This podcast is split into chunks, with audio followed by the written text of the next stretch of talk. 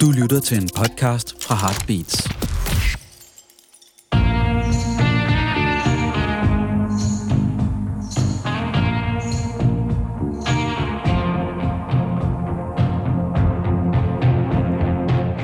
Så er det sørme blevet tid til endnu en omgang rockhistorie med dine faste værter, Henrik Kvejts og undertegnet Claus Lyngård. Og vi kaster os i dag ud i et uprøvet format, kan man godt kalde det, i den forstand, at Vi er Ja. så omstillingsparate her i rockhistorie. det er simpelthen, ja, ja. vi er svære krænke, men vi er vanvittigt omstillingsparate.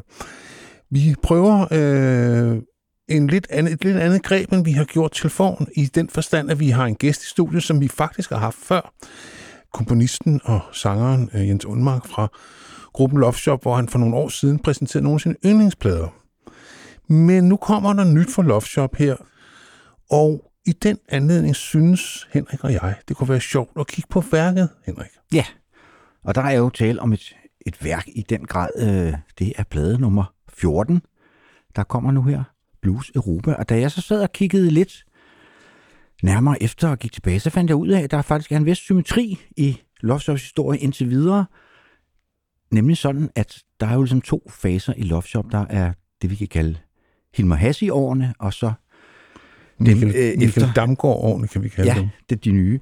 Og der er øh, begge faser af indtil videre 13 år. De første var fra 1990 til, 19, til 2003, og den anden fase var så comebacket med Frelsens her i 2010, og så frem til 2023. Det vil sige to gange 13 år. Og der er altså kommet syv plader i begge de perioder, syv studiealbums. Så jeg tænkte, det kunne være sjovt at, at kigge på den måde. Så vi har, Claus og jeg har valgt 10 sange fra årene med Hilmer, og 10 sange fra vers- version 2.0 af Love Shop, kan vi sige. Øh, og det er sådan, at Jens ved faktisk ikke, hvilke numre vi har valgt.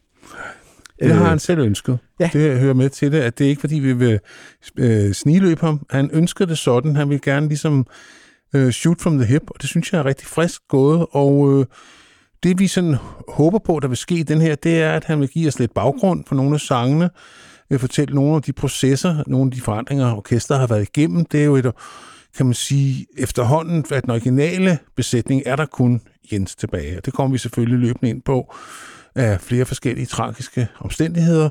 Øh, men til gengæld er der så kommet nogle andre øh, øh, sparringpartnere til undervejs, øh, og dem skal vi selvfølgelig også øh, snakke om osv. Men Ja, det er, jo, det, er jo, det er jo et orkester, som Claus og jeg har fulgt fra day one. ja, der var noget med, der øh. var en gennembrudssingle der, der gik rent ind. Ja, øh, og så tænkte vi, når vi nu havde muligheden, så kunne vi jo lige så godt, i stedet for Claus og jeg skulle sidde og kloge os på det hele, høre historien fra hestens egen mund, som man siger. Ja. Ja. ja. Øh, eller i hvert fald noget af historien. Øh, Men vi gør jo også altid det, at vi starter med det nyeste. Ja, og vi kan også øh, sige, øh, i forhold til de numre, vi har valgt, at de to mest spillede numre med Love Shop på Danmarks Radio, dem kommer vi ikke til at høre.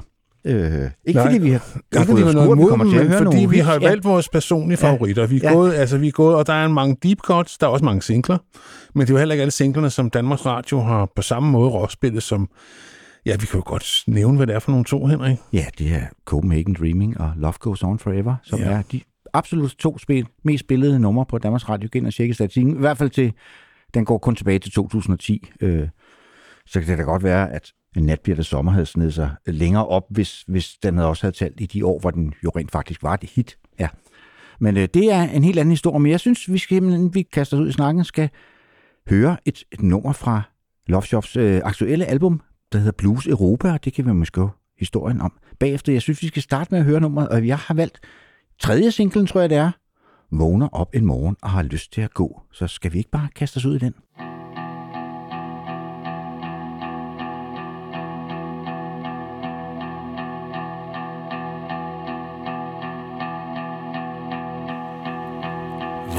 Op en morgen og har lyst til at gå. Og barberkniven bløder. Barberkniven bløder.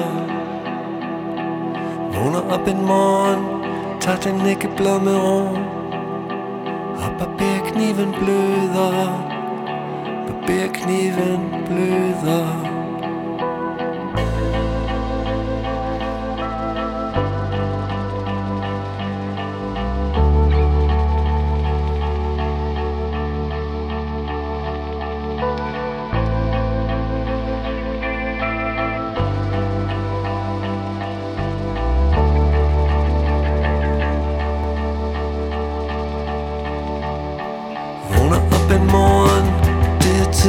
Tid til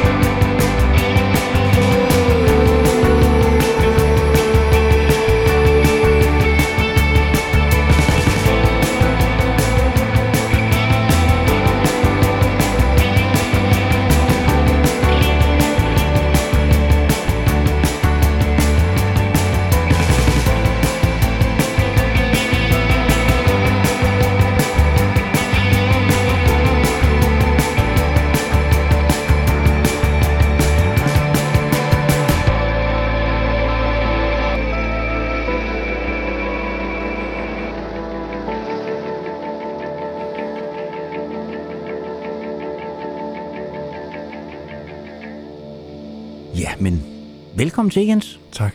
Og det var jo en munter lille sag, vi startede på her. Som altid. Ja. Ja. bløder, ja. Øh, men som jeg forstår det, er det her en plade, hvor du ender og rører ved det, man kalder hovedstolen. Det er en plade, du tager udgangspunkt i dit levede liv, din fortid og din nutid, og hvordan de størrelser spiller sammen. Du har sådan synger fra en personlig vinkel. Ja, det øh, prøver man jo altid på, men nogle gange bliver det mere en til en end andre. Ja. Øh, ja. Men, øh, men hvad har fået dig til at sådan at tænke, nu, nu er det der, jeg, er det der, jeg står lige nu, eller er der en særlig grund, eller er det bare sådan, det er blevet? Øh, jeg tror lidt, det er sådan, det er blevet efter de der år, hvor alting var lukket ned, og jeg gik meget rundt i byen, og København, hvor jeg bor, og så byen på en helt anden måde, fordi jeg gik og havde masser af tid, og der ikke var nogen mennesker, så det blev ligesom de der kulisser, som byen også kan være, når man hiver livet ud af den. Så kom jeg til at tænke meget på, på hvad det var for en by, jeg flyttede til for mange år siden, og, og hvem jeg var dengang, og hvad det hele var blevet til. Ja, men du har også altid været rimelig inspireret af København. Ja. På en eller anden mærkelig måde. En gang var det en besættelse, ikke? og så, øh, ja, Så bliver det hverdag. så bliver det hverdag. Ja. Men, men er du, er, hvor er du vokset op henne, Jens? Jeg er vokset op det meste af, af tiden over i øh, Jylland, i de fjerne provinser, Viborg. Men, men du lyder overhovedet ikke jysk. Og altså, jeg, jeg, jeg er født i Roskilde, Okay. og så frykkede jeg derover, da jeg skulle anden klasse.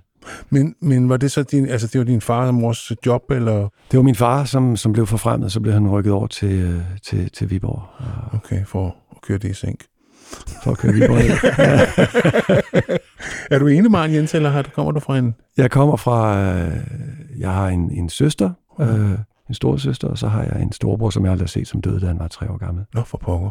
Det vidste jeg ikke. Ellers var jeg nok aldrig blevet født. Ja, så det er jo mærkelige Ja, tanker. Men er du, som vi plejer at spørge om, opvokset hjem med klaver? Altså, var der musik i dit barndomshjem? der var, der var et klaver, som min far havde fået fra sin søster, øh, og øh, min far hører meget klassisk musik, og, eller hørte, han er død nu, og jazzmusik, og måske en enkelt Simon Garfunkel eller Beatles-plade, hvis det var vildt, ikke? Så, Ja.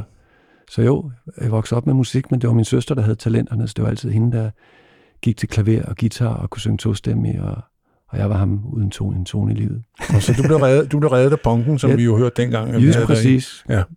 Det var min adgangsbillet ja. til festen. Men det var det også. Og du startede så også i sådan nogle øh, rigtig indie-bands, eller hvad hed det dengang? Alternativ rock, ikke? Postpunk bands. Postpunk, ja, det var det, det hed. Ja, jeg tror, det første hed... Nyrock bands. Ja. Ja, nyrock, ja, det er udtryk. Ja, det først, et, ja, først et, der hed Brainbreakers, som er startet noget at Gud. noget. Ja. Sådan noget hed man jo dengang. ja, det var ikke så godt. Det var ikke så godt. Og så... Øh, Heartbreakers var taget. Ja, ja. Og så næste uges tv, som jo rent faktisk nåede at udkomme på plade på den compilation, der hed Somewhere Outside i 1982. Ja, det var ligesom affyringsrampen, det band, Ja. ja. ikke, som jeg havde på mit gymnasie sammen med nogle ligesindede. Ja, og vi kan fortælle en yngre lytter, at næste uges tv var et meget populært øh, tv-program dengang, som simpelthen var, at hver lørdag, så kom der sådan en, en halv time, tror jeg det var, hvor de ligesom fortalte, det var jo i Monopolets dage, hvad de havde tænkt sig at sende i løbet af den kommende uge, og så kunne man se, man kunne se klip for de kommende øh, programmer. Det var meget populært. Og vi synes, det lød sådan et futuristisk navn, ikke? Næste uges ja, ja, altså alt, alt med tv, Ja, tv. det var sådan, det var bare et eller andet, et ord, der kunne noget. Men, øh, men Jens, Ja, så, hvad hedder det? Ja, så flyttede du til København også i 1982. Ja, jeg blev student derovre. En meget jævn studentereksamen, og så, så rykkede jeg timen efter nærmest, ikke? Og tog flyet til København. ja. og så kom du ind i det københavnske bogsprungmiljø, eller hvad? Jeg prøvede. Ja, Det var ikke, det var ikke så nemt at Nej, det var sgu ikke. Men så møder du Hilmer på et eller andet tidspunkt. Det gør jeg. I hvilken så, vidt, forbindelse så, er det? vidt, så vidt jeg har læst mig til, var det i bladbutikken Bristol. Bristol Music Center, hvor Ja. Hilmer havde et eller andet, øh, jeg ved ikke, hvad sådan noget hed dengang, sådan noget langtidsledig stilling, Nå ja, hvor han skulle optjene nogle penge for sin øh, Ja. fagforening og sådan noget. Han, han var begyndt at spille med kliché, og, men, men skulle alligevel åbenbart tjene nogle timer op. Så stod han derinde, og, og jeg, jeg kunne kende ham fra kliché-koncerterne og, og Scatterbrain Ja, også, Scatterbrain, og var ja. bare sådan helt uh, fanagtig. Og han var meget, meget venlig og sød, og så imødekommende, at jeg, jeg, jeg havde mig fast til ham og ikke gav slip de næste mange år. nej, nej. Men han var jo også på forkant med alt det der, der skete med gitaren på det tidspunkt, hvor altså man kan sige, at de år, der blev virkelig tænkt ud af boksen med hensyn til, hvad man gjorde med og ikke gjorde med en guitar. Ikke? Og det var jo folk som Adrian Bulow og Robert Fripp og sådan noget, der ligesom inspirerede ham til at tænke gitaren på en ny måde. Han var en vildt original guitarist, som jeg husker det. Han var en af de helt store. Det var han virkelig. Og så finder I så ud af, at I skal lave Love Shop. Først skal vi lave noget, der hedder Cash. Nå. For, fordi han har, han har jo sine ting kørende med, med dels med Scatterbrain, som er lidt på opløsningsramt, men specielt med Kliché og Lars Håb, ja. Så vi, så, så vi sidder hjemme hos ham og ser sådan noget, sådan noget øh, fra Kroger har sådan nogle shows, hvor Talk Talk kommer og spiller It's My Life, og alle står og jubler og tænker, tænker det kunne være også det der.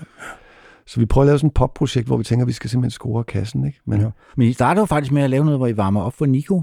ja, det er lidt efter. Det er efter, okay. Det er ja. lidt efter, for det der begynder, at vi giver op og tænker, okay, vi, vi, vi tager det for seriøst det her, vi må prøve at lave noget, vi også selv synes om og sådan noget. Og det er vores første koncert, det er så, hvor vi varmer op for Nico i Montmartre i København. Under navnet Lidt i Parade. Sådan noget hed man Ja, også dengang. det også. Det var så godt Jamen, det skulle fandme, det skulle være så livsbekræftende Ja. det hele. Ikke? Ja. Det må man sige, det var. Ja. Jamen, det, kan, det, det så jeg jo. Det så du? Ja, ja. Ja, jeg var også til den Jeg koncert. var til ja. alle Nikos koncerter, ja. så der var ikke noget at gøre. Jeg kan ikke, jeg, jeg kan ikke påstå, at det gjorde det udslettet indtryk. Nej, men det, det har også svært ved det, fordi vi havde lejet øh, to røgmaskiner, som, som vi satte på max, så der var ingen, der nogensinde så noget af os. vi, vi havde nogle venner, der kom for sent til koncerten op fra Nørreport. De troede, der var ild i Montmartre, fordi det bare væltede ud med røg Okay. okay. Det var vores to røgmaskiner der. Der gik amok. Og der sang jeg jo stadigvæk på engelsk også, ikke? Jo, Men øh, det holdt de heldigvis op med, selvom du engang fortalte mig, at det skete under protester fra Hilmer. jeg har jo meget vred over det. Ja. Ja. Og det, jeg var heller ikke bekvem Ja, med det. man skal fortælle historien færdig her på den måde, eller begyndelsen af historien. Øh, at du spiller også sideløbende i det lille danske orkester med brødrene Olsen, der hedder Green, hvor du spiller både guitar og bas. Ja. To forskellige perioder, og Hilmer har jo travlt alle mulige andre steder, så I, kan man sige, der er et ret langt tilløb til Love Shop, ikke? Jo, og jeg er sådan Ja. et fritidsprojekt, han laver, når han ikke har travlt med alle de ting, han har travlt med. Ja. Så, så, så får jeg nogle timer hister her. Ikke? Ja. Men I ender med at indspille en demo i 87, tror jeg, der er, der er fem numre på, som Først, skab. først egentlig i 86, Ja. jeg tager til London, fordi vi vil gå udenom Danmark og prøve at sælge ikke? Men, men det kommer der ikke rigtig noget af. Og så, så i 87 indspiller vi den demo, du taler om, Ja. som vi så øh, sender rundt og... Og Garden Records ender med at bide på. De bider på, Det er dem, der foreslår, at I skal synge på dansk, ikke? de kræver det. De kræver det simpelthen. Ja, de siger, at vi vil simpelthen høre det her på dansk, fordi der er en niche, der mangler i Danmark. Eller sådan. Det, det, der er mange, der laver den her slags musik i England, men i Danmark, der findes det ikke. Øh, Og de havde jo også udsendt Gangway, som de også synes var lidt den der anglofile stil. Ikke? Så, Ja, ja. så de købte en rimerbog til mig og sagde, gå hjem. Ja. og Hilmer gik bare hjem og grammede sig, ikke? og jeg gik hjem og prøvede at begynde at se, hvordan, hvad, hvad gør man så, ikke? Ja, og man kan sige, der var jo ikke så meget dansk popmusik i den periode, du kunne spejle dig i. Der var Lars Huck. Ja. Det var det. Og han var, han var jo god på sine egne præmisser, ja. Som er noget helt andet, ikke? Men hvordan fandt du så en vej ind i det? Jamen, det var svært, altså, fordi det der med at skrive, det kan man godt, men ligesom finde sin egen tone eller sprog. Ikke? Jeg begyndte at læse nogle en masse gamle danske forfattere, fordi jeg netop skulle væk fra hele den der strunge Søren Ulrik Thomsen ting, som jeg jo synes var virkelig fin, og min generation, men, men som også, altså hvor jeg følte, at jeg ligesom talte med andre stemme, så, så jeg læste Johannes Jørgensen, Johannes V. Jensen og Tom Christensen, og prøvede at få noget gammeldansk ind, og derfor lyder nogle af de der tidlige Shop måske også sådan lidt, øh, lidt højtidlige nu om dagen, fordi det er, det er jo ikke ligefrem... Øh, Jo, men du er også meget god til det med bløde vokaler. Altså, det er jo en... Øh, altså, det kan godt være, at du er måske lidt altmodisk, men, men der er en stor musikalitet i det. Øh, Okay. For, fordi at, de ikke er, at du ikke du går meget ud om hårde ord, i starten i hvert fald. Det har jeg aldrig tænkt over, men det kan godt være, det er... Ja.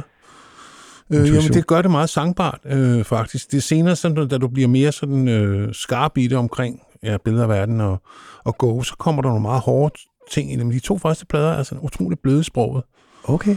synes jeg. Det er en interessant observation. Men der går alligevel et stykke tid, kan man sige, fra en demo i 87 til der lander en single, øh, som vi skal høre lige om lidt. En nat bliver det sommer. Hvor, hvorfor tager det tre år, før I når derhen? Det tager tre år, fordi at, øh, vi bliver ramt af det første dødsfald i bandens historie. Hilmers øh, daværende kæreste tager sit eget liv, og, og det gør, at Hilmer, han, øh, altså han, som samtidig, der bliver trukket veksler på mange steder fra Lars Hug-fabrikken der, og, og det, han, han, han har det virkelig ikke særlig godt, så, så, så det hele bliver sat på hold. Ja, okay. Han Okay. spiller jo faktisk også i tre orkester på det her tidspunkt. Altså Lars Hug, og så Scatterbrain og Naive. er han jo også over. og, Ja. og Gecko, og han har en tur, Ja. ja. og Elisabeth er han også inde over Okay, ja, det er hendes, rigtigt, ja. hendes fine plade Ja. ja. der. Og øh, Lis Sørensen er på en turné med sig, altså han er, han er en meget efterspurgt mand. Men han holder alligevel fast i den unge jyde. Ej, jeg tror nærmere det er omvendt. Og der kommer faktisk en tredje mand ind over orkestret, Michael Den. ja, som ligesom agerer anden stemme til dig. Ja, og det er jo nødvendigt, fordi jeg skal jo ligesom øh, lære at synge en public, øh, for, fordi øh, det var ikke meningen, at jeg skulle synge i starten. Vi prøvede, havde forskellige auditions med forskellige sanger, og jeg tror, at bånd liggende, og Lars Hug prøver at synge for os, ikke fordi han nogensinde var interesseret i det, men vi prøvede bare at få nogle forskellige folk til at prøve at synge på vores instrumental tracks, for at høre, hvordan det lød. Men vi fandt ikke lige sangeren, og så da vi skulle i gang med det her demobånd, vi synes, vi kunne vente længere med, så var det ligesom mig, ikke? Og det lød meget, lad os sige med et pænt ord, uskolet, så... Og så kendte vi Michael Den, øh, ham havde vi fået nys om, han sang rigtig godt, og vi tænkte, det kunne være godt med en rigtig god sanger, teknisk god sanger, musikalsk sanger, som kunne kamuflere mig og ligesom skygge min stemme, så jeg lød lidt mindre famlende. Ja, og han var jo altså en, en ret væsentlig del af udtrykket i starten. Altså Meget jeres, jeres to stemmers, øh, jeres harmonier, kan man godt kalde det, øh, Ja. er, er en væsentlig del af udtrykket i starten. Og man kan sige, I starter jo helt op på den, på den høje navle, fordi jeres debutsingle er i min bog en af de bedste danske debutsingler nogensinde. Jeg er fuldkommen rørende enig. Og det er selvfølgelig den, vi ligger ud med, fordi at det, det er også begyndelsen på eventyret, kan man sige. Det var, jeg ved ikke, om det kom bag på Hilmer, at det blev et hit, men det var jo et instant radiohit. det er en sang, der, der er bedre end det meste af det, man hører. Og det er det stadigvæk. Altså, man kunne, jeg, jeg havde det også sådan, dengang jeg hørte. Der, der var simpelthen noget, jeg ikke havde hørt før på dansk. Det er Det- altså ikke så tit, man, man Nej, det, oplever det, det er ikke Nej. sidst. Nej, men det er jo, øh, det er jo vigtigt at starte godt, ikke? Jo. Jo, det var Og det var jo også vigtigt for jer, at det, altså, I ville helt bevidst lave popmusik, hvilket jo, nu snakkede vi om det der punkmiljø og så videre, som ikke var skide åbent og sådan noget. Det var jo ikke, popmusik var ikke så, så fint i Danmark måske. Det var jo allerede en bevægelse i gang i England med, ja, Smiths og alt muligt. var vel også en form for pop. Sprout. Var vel en form for Sprout, ja. popmusik, ikke? Og, Aztec. Camera. ja, ja, Aztec Camera, ja. ja. Og det var sådan nogle bands, jeg synes, det var, jeg synes, det var en helt befrielse, fordi vi havde haft den der enormt indelukket, det der meget klaustrofobiske postpunk, som jo også kan noget. Men det var lidt som om, der var nogen, der lod, trak gardinerne fra, og så kom der lidt sollys ind i rummet igen, synes jeg. Jeg var i hvert fald vild med mange af de bands, vi har snakket om her. Men det var en bevidst strategi, at I ville lave popmusik. Det var sådan en forsøg på at, være, at lave noget punket inden for punkmiljøet, ligesom at bryde ud af det der, at sige, netop trække gardinen op og sige, altså lad lyset skinne ind virkelig, virkelig klart og skærende. Hvordan fandt I så frem til, at I skulle hedde Love Shop? Fordi det er jo sådan en sjov, det er to ord, der ligesom, de klinger lidt skævt sammen, ikke? Ja, men vi vidste ikke, hvad vi skulle hedde, så vi havde en masse ting op at vende, og det var faktisk et navn, som Peter Olsen fra Green fandt på, fra Brødrene Olsen, øh, og som jeg så huggede. Som Ja. ja. jo faktisk er taget fra cover til en, eller Mm, bagsiden af ja, cover det er da rigtigt. Soft, øh, lo- Soft Cell-plade, Soft Cells debutplade, Ja, der ja. står de i Soho foran det der Raymond Review Bar, eller hvad det hedder, og så står der med neonskilt Love Shop. Det er faktisk rigtigt. Ja. Ja. Så lad os høre øh, sangen, som, øh, som lancerede gruppen og øh, blev et, i hvert fald et stort radiohit. Ja, og er vel i dag det, man kan kalde en evergreen. Det synes Ja. ja. jeg. Jeg synes, den bør hjemme i højskolesangbogen.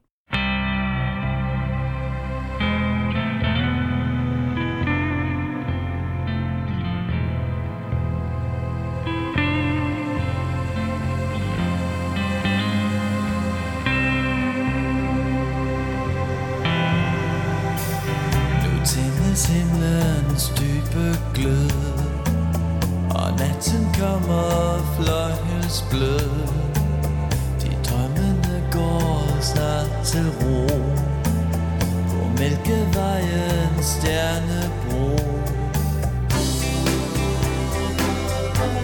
Du længes i mørket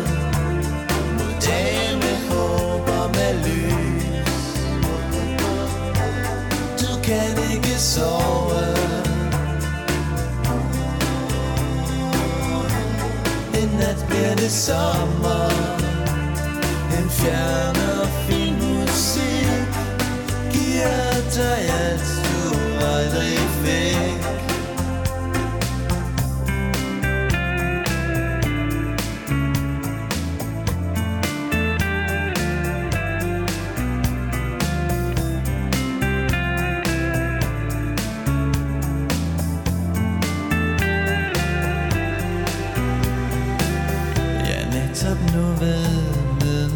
Side En engel kommer ren og hvid Med kærlighed som engle flest. Og hvem er den hun elsker mest?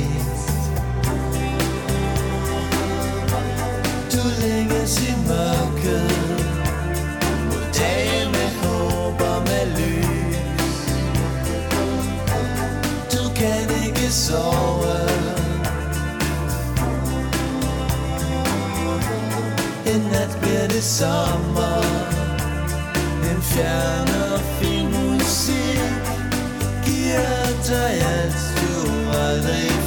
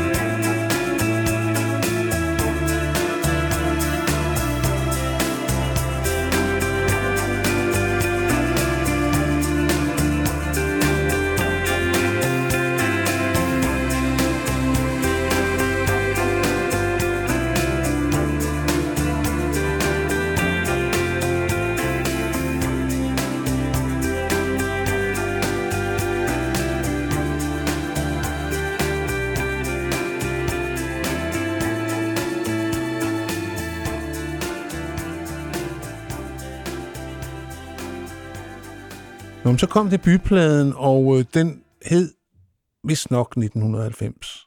Det gjorde den. Øh, Det var sådan lidt svært at gennemskue, om den hed eller ej, men den kom til at hedde i hvert fald. Det hed den også, men der var tre prikker på den, så folk kunne ikke rigtig forstå, at den hed 1990, eller var de her tre prikker, der betød, at den ikke hed noget, men ligesom det var sådan et... Ja, og det var sådan Ja. ja. lidt, øh, hvad hedder den? Men den, hed, den er i hvert fald officielt, nu hedder den 1990. Men, Vi har men, valgt et nummer til fra ja, debutpladen, vi har valgt slutnummeret, fordi at det står også mit hjerte meget nær til sang til stjernerne, som jo jeg så forstod faktisk først, da vi engang snakkede om det, at det handlede om en, der var død. Mm. Og det var meget sjovt. Det gav det en helt anden tone. Jeg havde sådan set det, jeg hørte den mere som en salme, øh, da jeg hørte den oprindeligt. Men øh, så kunne jeg godt høre, da du fortalte mig, at jamen altså, jeg mener ovenkøbet et selvmord, ikke, vi snakker om. Det var hende, jeg Ja. snakkede om før. Og så Okay. okay. får sang jo en helt anden klangbund, når man ved det. Øh, men det er også en sang, jeg synes, altså en stor kliché popmusik, det er, at man modulerer, man går en tone op. Ikke? Ja. Men her fungerer det jo fuldkommen forbilledeligt, at I gør det. Vi, vi kaldte det at lave en love shop, fordi vi gjorde det i så mange af vores tidlige demoer. så, Ja. så, så, det hedder, ja. når man Og en det er jo sådan en Grand Prix-træk. Det er totalt Grand Prix. Altså, det er jo det, man gør, når man lige ved at miste folks interesse, så hiver man den lige ja. tone op. Ikke? Øh, og det er en utrolig meget smuk og rørende sang, som jeg som, som, jeg som sagt holder meget af. Og øh, ja, men nu har fortalt jeg jo ligesom historien bag den, det var så ikke meningen. Men vil du selv Knytte nogle ord til at tilføje noget? Ja. Øh, tilføje, jeg kan tilføje, at vi, øh, altså det var en sang, der handlede om en, der tager sit eget liv, som var på vores første demo, vi lavede i Aarhus, hvor hende, der så tog livet 3-4 øh, måneder efter, hun sad og nynnede med på den, den engelske udgave af den. Og så efter hun var død, skulle den så genskrives på dansk, så hun var selvfølgelig i tankerne, ikke? Øh, I demoudgaven, der var det sådan meget sådan, næsten sådan Kim Larsen og Bellamy simpelt, altså nogle akkordklodser. Men, men Hilmer, han blev hurtigt træt af sådan noget musik, så han begyndte straks at, at gøre det sådan mere forfinet. Ja, Jamen, det er en rimelig kompleks sang. Ja. Hvor opdelt var rollerne dengang? Altså var det sådan meget helt, der stod for musikken, og dig, der stod for teksterne? Nej, det var mig, der stod for musikken. Okay. Øh, ej, altså, nogle, noget musik lavede vi også sammen, men Ja. ja. det var mig, der kom en masse skitser, som vi så lavede udviklet på sammen, og lavede musik sammen. Og så tekstdelen, det Hilmar var så ligeglad med det. han synes bare, det lød irriterende, når det var dansk, for han synes, den, altså, lyden af dansk kunne Ja. ja. ikke det samme som, som det engelske. Så begyndte man at lægge mærke til det, og det gad han ikke vel. Øh, og, så, og så arrangerede og producerede han, ikke? mere eller mindre. Jamen, det Det gjorde han jo ret godt. Det må man sige. Ja. Men Til stjernerne, høre til ja. stjernerne. fra 1990.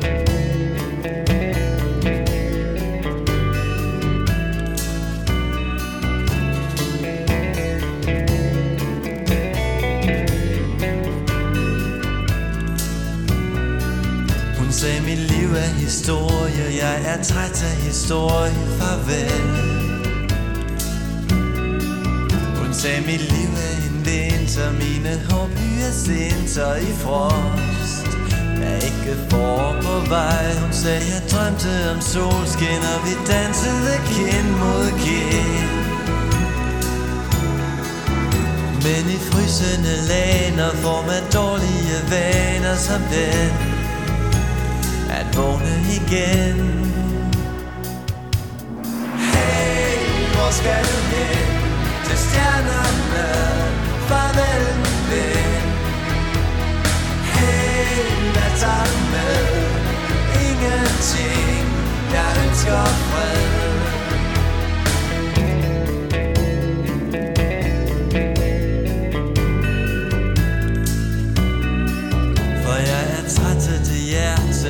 kun rimer på smerte og sorg Hun sagde mit liv er en vinter Mine hårbyer sinter i frost. Er ikke for på vej Hun sagde den lykke jeg finder. Er den glæde der binder min hals? Og jeg vil ikke fortryde Jeg vil helt sikkert nyde den ro.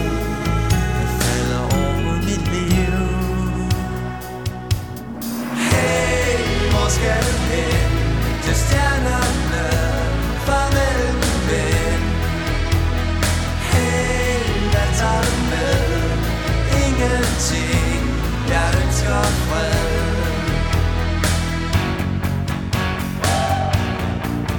jeg ned, jeg den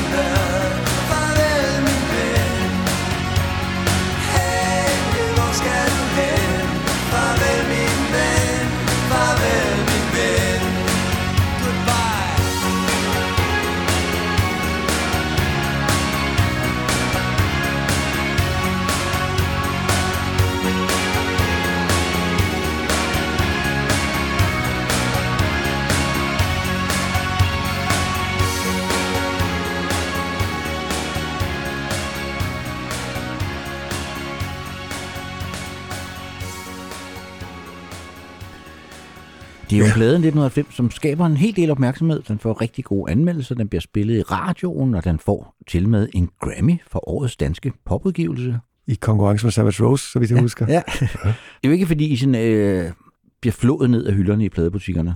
Nej, Det vil være synd at sige. Ja. Men øh, ikke desto mindre, så får I en kontrakt med et, et større pladeselskab end Garden Records, pladekompaniet, som jo dengang var en pænt stor spiller på Ja. banen. Ja, Ja, det var en Lindes pladselskab, ikke? det var Lindes, og det havde lavet med Jan Dener fra, Ja, Jan fra ja. det der vandt CBS. Og Jan Dener, han havde, han havde hørt vores debutplade 1990, og syntes, at der lå et eller andet uforløst potentiale, som det lille pladeskab Garden overhovedet ikke havde været i stand til at forløse. Så, så øh, efter lang tids tovtrækkeri med advokater, blev vi købt fri af kontrakten, og pladen blev genudsendt med et andet Med et andet cover, Cover, ja. lidt Et blåt andet cover der, ja. Ja, Eller sådan lidt, øh, lidt, øh, også lidt remixet, ikke? Der er et par numre, der er lidt anderledes. Ja. Ja, ja. Var det, det var noget, de insisterede på, eller... De ville have den ud igen, og så øh, konsulterede de nogle branchefolk, som, som mente, at det var en kæmpe fejl, vi ikke havde været på coveret på den første udgave, Okay. hvor det bare var et lag. Men, men Der kommer så også en, en, der kommer et fjerde medlem ind i bandet øh, omkring den anden plade her. Ja, DK. Det- ja. Det er så DK næste studieplade igen. Ja. Ja, men var der ikke, skulle vi ikke lige have det der Rosk, var der ikke noget med, at I havde et kæmpe job på Roskilde i 91 med stryger og Vi hele? debuterer på Roskilde, fordi øh, vi bliver kontaktet af et stort bookingselskab, som vil sende os på tur, og, og, og Hilmer kigger på mig og siger, vi kan aldrig turnere. Det er simpelthen for usikkert. Der er ingen af os, der kan spille. Der, jo, jeg kan spille noget, siger han, men, men Der er ingen af jer, der kan spille. Jens, Jens, har aldrig aldrig stået på en scene, han kan ikke synge, så det, det kommer ikke til at ske. Men så ringer Roskilde og, vil, og synes, at det kunne være fint oven på den opmærksomhed, der har været omkring pladerne for os ned og debutere dernede. Og øh, de tilbyder så, så for os dengang relativt mange penge, at ikke engang Hilmer kan sige nej. Så han laver sådan et stort udstyrstykke med, jeg tror, vi har 14 musikere på scenen. Han vil gøre alt for at kamuflere vores eventuelle svagheder. Så vi stiller op dernede med, med stryger og herrekor på tre mand, og, og Henrik Hall på harper og tværfløjte, som ikke er med i bandet nu, altså alt muligt. Og det går rimelig galt. Okay. Jeg, jeg tror ikke, jeg var til den koncert. Nej, det var jeg heller ikke. Det skal vi være glade for. Ja. Det ved, kan jeg simpelthen, det ved jeg ikke var. Det er sådan en koncert, der er større, ja. større i, i, i mytologien, end den var i virkeligheden. Ja, okay. Der, der, der var den, Jeg var til den sidste, I spillede på Roskilde. Det var Den noget kommer andet. vi til. Ja, ja. Men, så går øh, I i studiet med... øh, med Ja, nu øh, har, I, nu har I jo sådan en ret aparte besætning, kan man sige. I har en mundharmonika-spiller, I har en guitarist. Har, han kommer først med på, under indspillinger til næste plade over i Puk øh, i Jylland. ja, Han, Jamen, det er DK, vi... jeg mødte ja. ham. Jeg mødte ham på den første plade, Ja. og Hilmer er begejstret, fordi han er så entusiastisk omkring Hilmer og Hilmers musik. Så han føler, at han er sådan en, han er sådan en menneskelig speedpille. Ikke? Altså, han, han virkelig giver Hilmer selvværd omkring det, han er ved at lave, når Henrik sidder i baggrunden. Hold kæft, det er godt, det du laver der. Ikke? Så, så blomster Hilmer, så Hilmer inviterer med over til Puk, hvor vi indspiller opfølgeren, som også for pladeskabet. Det er ligesom her, der starter for dem, fordi nu kan de være med til at lave lidt A&R på den, og nu skal vi starte på en frisk. Ikke? Det er jo den plade, der kommer til at hedde DK. DK. Og der er en nat, hvor jeg er gået i seng, der spørger Hilmer så, uden jeg ved noget om det, og Henrik Hall, du skal da være med i bandet, ikke? Og det får jeg så videre om morgenen fra Henrik. Jeg kom med i bandet. Hvad er du? Ja, altså, der var I for en kort periode en kvartet. Det var vi. Ja. Ja. Og også portrætteret som kvartet på, på omslaget med, med Michael og, og Hilmer og Henrik. Og der kommer en... Øh, ja, næste klassiker, kan vi vel godt kalde den. Drømmenes København. En af dine første københavnersange. Der er jo allerede en på den første, der hedder I den nye by, men Ja, det kunne jo ligesom være... det er mere sådan, kom ind, kom ind på perronen. Ja, det, den er ikke så sted, Det kunne være metro, kan man sige. Metropolis, ja. Ja. Men Drømmenes København, det er jo Det er en københavner det er en københavnersang. Ja. Hvor, hun, hvor, hvor byen er en kvinde, Det kan man. som jeg, ja. Ja. som jeg hører. Ja, ja. Og, øh, og det er, der har vi jo en af de helt store Hilmer-soloer på, synes jeg, hvor han spiller slide-guitar. Han var en, han var en virkelig kompetent slaggitarrist. Ja. Det er et svært instrument at spille, uden at få til at lyde meget klichéfyldt, men uh, selvfølgelig kunne Ja. han det Ja. også. Og titlen Drømmenes København kommer oprindeligt fra en Paul Henningsen-plade, ikke? Ja, jeg, jeg havde et deltidsjob ude i Danmarks Radio, hvor jeg gik og satte plader på plads, og der faldt jeg over den dag, hvor jeg skulle sætte den her Paul Henningsen-plade på plads, så stod der Drømmes København. Og som Lyngård siger, man skal hugge for de bedste. Ja. Så det, det, gjorde er en god titel. Ja, det, det var en okay til. Ja. Ja. Men øh, det synes jeg, at vi skal høre den, så, så kan lytterne jo selv afgøre, om vi har retten. Det vi. Ja. Vi har jo altid ret. Og vi kan da også godt røbe, at der er de der septemberpiger, der bliver nævnt i sangen. Det er da en, en er det ikke en hilsen til Det er en- en, Big Star? Det er nu meget til Big Star år. Jo. Ja. September Girls, ja. Intertekstualitet. Og Vi kan jo godt lide, at tingene hænger sammen med Det kan vi jo Ja. godt, Henrik.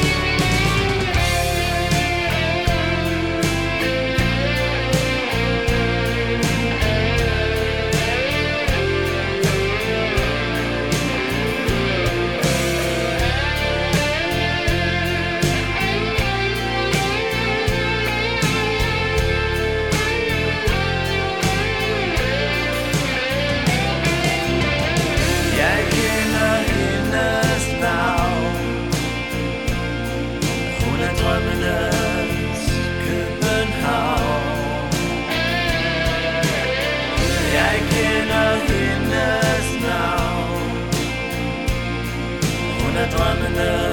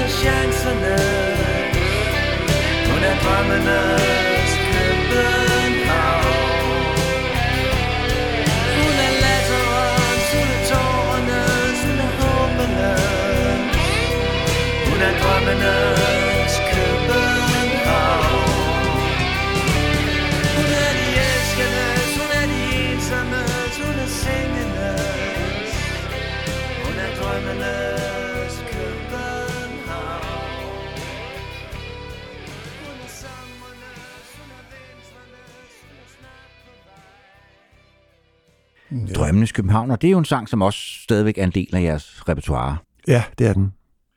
Det er sådan en, man spiller den, og så kommer den som første ekstra nummer, eller sådan sent ind i sættet, og så er det som om folk bliver, kommer hjem, kan man se på den hele salen, begynder at sveje og få fugt i øjnene, ikke? Ja. Altså, det, er- det er sådan musik. Ja, I gamle dage var det jo lighteren, der kom frem. Nu er det mobiltelefonerne. Det, Ja. det er helt det samme, altså. Nej, det er lidt skuffende. Ja. Men øh, sådan er det. Jeg tror slet ikke, man må tænde en lighter inde i, inde i et kon- koncertsted. Så tror, ja. man bliver smidt ud. Men Men det er også det, må også, hvad det er for nogle sange, der overlever, fordi jo flere plader man laver, man vil også gerne spille noget for de nye, så der, der skal jo nødvendigvis ryge mere og mere ud af bagkataloget. Ja, det er rigtigt, for det ellers bliver det sådan, jeg så ikke kun The Bunnymen, der var på, der er på tur for tiden, jeg så der er setlist forleden, hvor det er sådan øh, 12 ud af 14 numre, der er fra, der er fra, fra 87 eller før, ikke? Altså, det er jo godt nok at blive et museum for sig selv, men det er altid sjovest at spille, hvis man har noget nyt, som, som man har lyst til at spille. Det er Jo, og folk også har lyst en- til at høre det, for Ja, man har for øh, eksempel, altså jeg kan huske, jeg har hørt Sten og jeg har hørt Huber Roskilde Festival, da de lavede ny plade. Vi håber ikke, de spiller noget fra den nye. Det, de spillede så også kun et nummer, tror jeg, fra den nye. Ikke? Ja, det var realistisk. Ja. Går du nogle gange ind, og så finder du en ældre sang, du tænker, hm, den skal vi lige have støvet af. Ja, altså det gør jeg, eller det gør andre fra bandet også nogle gange. Nu skal vi spille i øh, seks koncerter inde på Cecil snart, og, og det er jo sådan noget, hvor man går ned i gemmerne og siger, jamen, kunne det være noget, der var sjovt? Ja, det, det skal der jo så. faktisk lige også fortælle, når vi nu er i gang. Netop I, I laver en, I, en, hvad hedder det, en strip jobs i København i 2003 under øh, overskriften Copenhagen Screaming, Ja, hvor I spillede seks forskellige steder. Øh, seks aftener i træk. Ja, seks aftener i træk. Ja. Ja. Nu spiller I så et sted, men også seks aftener i træk, Hotel Cecil, Ja, inde i Enderby. Øh, og der spiller vi ikke det samme sæt seks aftener i træk. nej, det gør vi ikke. Det gør vi ikke. Så der, kan man godt der er mere øh, forvente at høre nogle måske lidt skævere numre, eller numre, som ikke så tit kommer på repertoireet. Jeg håber, at øh, der bliver overskud tid til, at, at, at det ikke bare er et festivalsæt, øh, vi spiller, men, men noget lidt mere ude i, i gemmerne. Ja. Hvad, hvad er tanken bag os at, at gøre det på den måde? Jamen tanken er, at vi altid, når vi husker en plade, tager de der 4-5 weekends, øh, torsdag, fredag og lørdag rundt i landet, og, og det godt kan blive sådan lidt sæsonarbejde, og nu skal vi til Lolland og plukke jordbær igen, ikke? og så i stedet for det, så prøve at, at, at gøre noget andet, øh, for at holde os selv friske, og for at holde de folk, der kommer også, øh, øh, få dem til at forvente noget andet, og give en anden energi også. Så, så, ja, simpelthen for at træde ud af egen rytme. Ja. Jamen altså, jeg bliver tilladet mig at sige, nu skal vi høre endnu en klassiker. øh, Himlen ved Briste skal vi høre, Også fra DK, ja. som jo er en meget sådan meget poetisk øh, mættet sang, synes jeg. Det er også, den er ikke sådan lysende klar, altså i den forstand, samtidig er den jo klar nok, synes jeg. Man behøver jo ikke at forstå alting bogstaveligt, og slet ikke sangtekster eller digte. Så hvad knytter der så nogle historier til den sang, Jens? Øh, egentlig ikke andet, som jeg husker det, eller som når du nævner nu, end, end at øh, det er jo her, vi får, får Henrik Hals sat i spil med anden harpe med, Ja. med hans tværfløjte, som han også spillede. Han spillede ja. både saxofon og tværfløjte. Øh, og øh, ja, altså igen på den anden plade, vi, vi havde svært ved at lave en, vi, vi tænkte, hvordan, nu har vi lavet den første og sagt alt det, vi skulle sige, og spillet alt det, vi skulle spille. Hvad gør man med toeren? Og så var der nogle numre, der alligevel lagde nye, øh, hvad kan man sige, nye dimensioner til musikken og, og også Hilmers produktion her, som jeg synes er så meget øh, billed, billedskabende næsten. Ja. Filmisk. Og den er mere storladen end, ja. End etteren, ikke? Der har vel også været et lidt større budget, kunne jeg forestille mig. at- Det var der. Ja. Vi var lang tid på studiet. Ja. Ja. Og så var Puk-studierne på det tidspunkt jo Det var state, of the art, ikke? Altså, det, Det var var- næsten det fineste, man kunne sp- indspille i Danmark. Det fineste sted, man kunne indspille det. Ja, altså vi afløste, jeg tror sidst of Mercy derovre, og George Michael havde været der året før, og Depeche Mode havde været der mix, og altså, så Ja. kom vi ikke. Så skulle man stå og synge der i det der rum, hvor George Michael havde stået og synge Faith, ikke? så man skulle synes, at jamen, Ja. ja. det, det, det, det var lidt vanskeligt Ja. at leve op Ja. til. Jamen altså, resultatet taler for sig selv, så lad os høre Himlen med Brist. Himlen Briste, som er et nummer, som ja, ikke så tit optræder på repertoireet i dag. Men en smuk sang.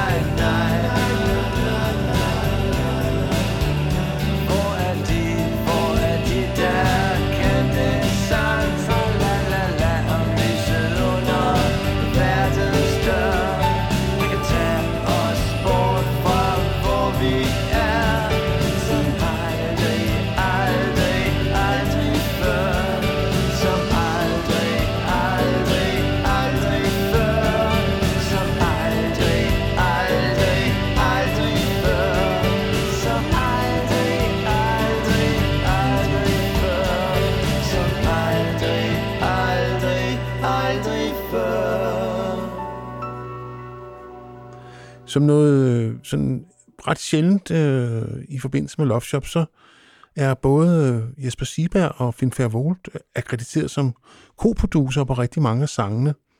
Øh, hvordan fik man dog frafristet øh, scepteret fra Hilmers hånd?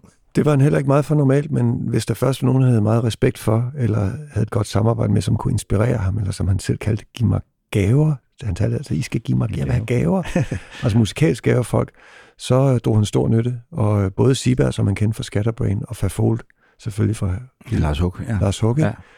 og, og Sieberg var inde under over et par plader, men, men Favreau blev ved med at dukke op i vores, på vores plader, fordi han ligesom har brug for en, han synes er på hans eget niveau, som kan give ham den sparring.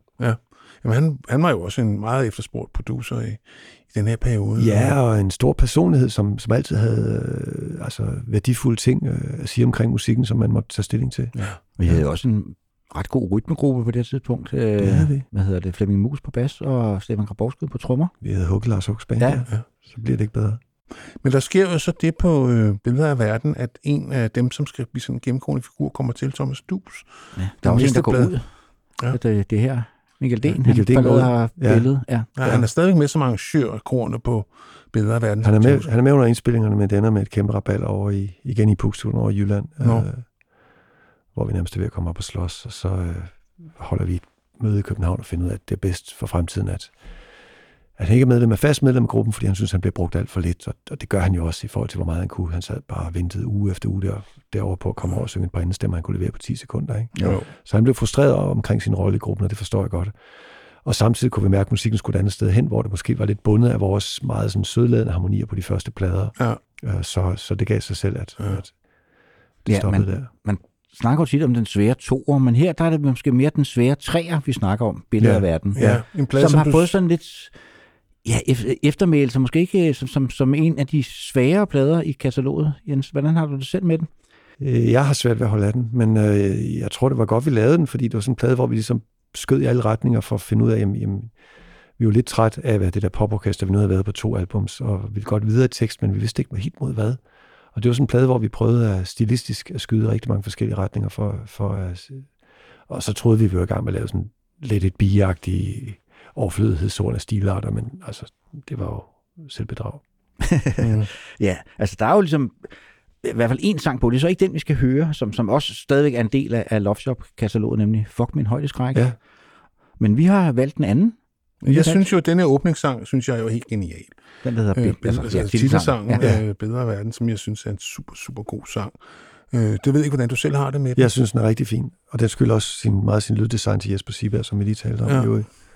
Jeg har det rigtig godt med den. Så der er stadigvæk et par sange, du godt kan... Det er der Leve med. Om du snakker Ja. ja. om, at man kunne gå ned til en EP på et tidspunkt. Ja, de to, I nævner, så det elsker jeg, så er jeg glad. Okay. Okay. Der var, også, var der ikke også noget med, at I prøvede at sælge et par sange til Kim Larsen, eller prøvede at få ham til at synge et par sange? For Det er den da rigtigt. Det er da rigtigt. Vi prøvede at få Kim Larsen til, det elsker jeg fucking højt skræk for ham ind at synge, fordi vi synes, der var sådan noget, en, en danskhed over dem, som han, han ville kunne synge hjem. Og, og så var vi jo store Gasoline-fans. Det var sådan en, en drøm for os, ikke? Øh, men øh, vi fik et postkort fra ham, og, og hvor han... Hej, hej, dreng. Hej, hej, dreng. Ja. Hygge jer. Øh, det var sødt, og, men vi fik Ville Jønsson med i stedet for, Ja. ja. over til Ja. Puk. Og, og det var også Det er jo fantastisk. næsten lige så godt. Det var fantastisk. Ja, ja, Willy er fantastisk. Ja. Ja. Ville er Gud. Og det er han virkelig. Jamen lad os høre billeder Ja, af det, er jo, det er de færreste bassister, der kan sige, at de har spillet i, eller i hvert fald med, tre af de bedste danske bands nogensinde, ligesom Gasoline, Love Shop og Sort Sol. Åh, det var pæne ord. Ja. ja. Men lad os høre billeder af verden.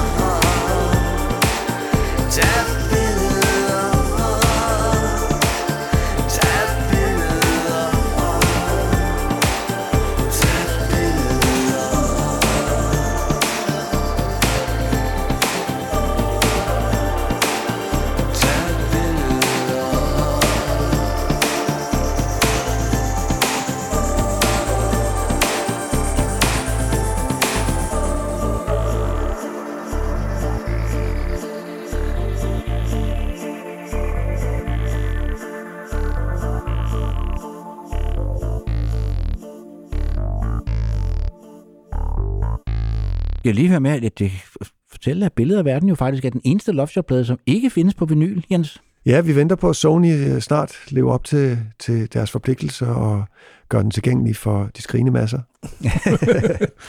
Ja. Men det er ikke sådan, det er ikke fordi, det det er ikke, det er ikke jer, der har sagt, den her skal ikke ud igen. Nej, det har været tale om for nogle år siden, men, men, men så fik Sony andre prioriteter, for, og, og, og så skiftede noget mandskab op. Men der, der har faktisk været tale om det igen for nylig, Okay. okay. at, at der måske skal ske noget nu. Og så i mellemtiden var jeg netop ude på, at man skulle ikke bare udsende som en EP, men så sagde folk, nej, du må simpelthen stå ved det, og det, det er jo rigtigt, det skal man. Men øh, ja, fra den, fra den, kan man sige, svære træer, så skal vi over til den perfekte fire, kan vi godt sige. En Ja. af de, måske den plade, som på mange måder står som, som jeres hovedværk.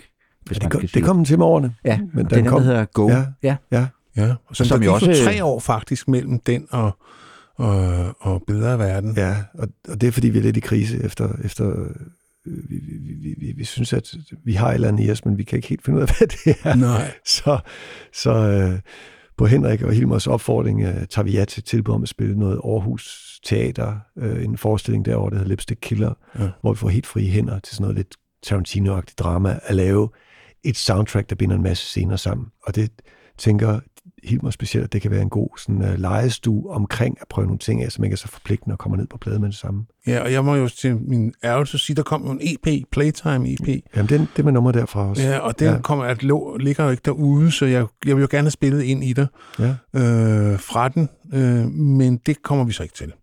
Så vi må desværre springe videre, men så har vi så valgt to meget deep cuts fra Go. Ja, for der er jo, det, er jo, det er jo en plade, som, som vi var inde på det i starten, altså Copenhagen Dreaming og Love Goes On Forever, er jo de to store hits fra Go-pladen, Ja. som jo øvrigt også blev, da politikens nok sidste udgave af Dansk Rocklexikon kom i 2002, dengang man stadig lavede sådan papir Ja. ja. leksikager, som jeg var med til at skrive i øvrigt. Der, der er Love Shop jo, eller Go-pladen jo nævnt som en af de 50 vigtigste danske plader nogensinde. Det er da også noget, Jens. Jeg synes, den er god. Ja. Altså, øh, men det kan jeg jo ikke.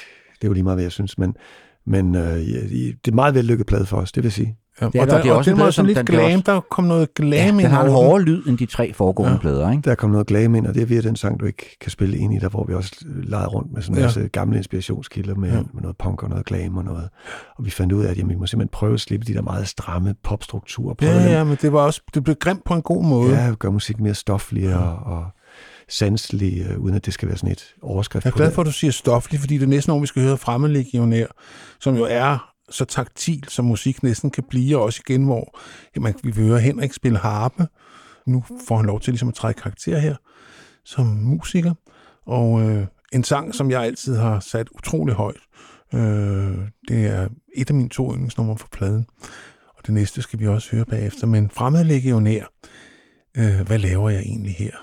Det er sådan lidt en sang om at føle sig fremmed i verden. Ja, Det er også et tema, der kommer igen mange gange i dine tekster, at du sådan lidt betragter det udefra en gang imellem.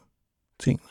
ja det, øh, det kan man jo godt komme til at gøre. Øh, jo, jo. Men er det ikke også sådan en sangskriver-trick, altså at man, man ligesom holder tingene herud, og så prøver man at beskrive det, man ser?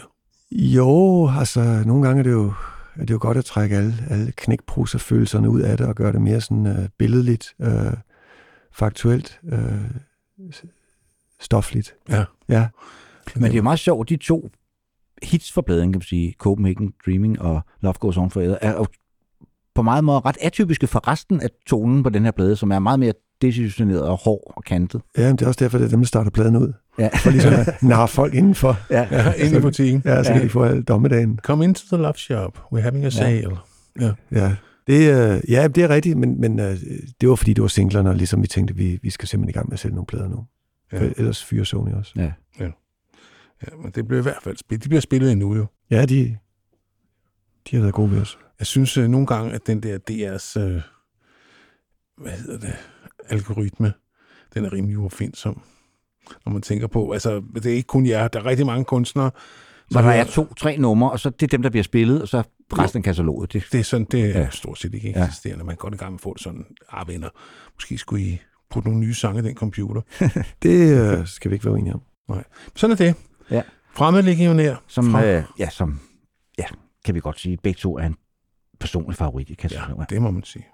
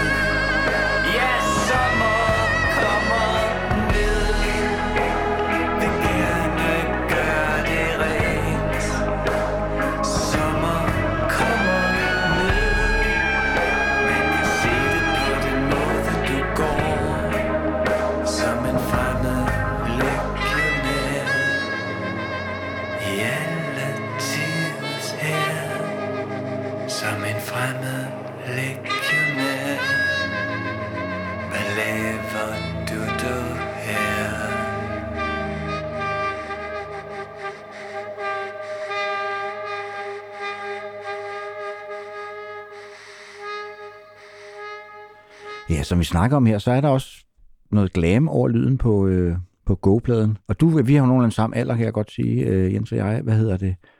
Du har vel også hørt glam, da du var knægt? Jeg har hørt Glam. Sparks var mit første store bane. Jeg ved ikke, om de jo helt var glam. Det var de vel. Ej, det var sådan art glam. Det Det var art glam, ja. Det, det, det gør mig næsten endnu mere stolt nu. Men selvfølgelig uh, Rebel Rebel og Sweet og, og, og Slade og T-Rex, især Ja, ja. T-Rex også, ikke? Metro Guru, altså alle de der singler, som prægede en, der, der man var i den alder. Ja.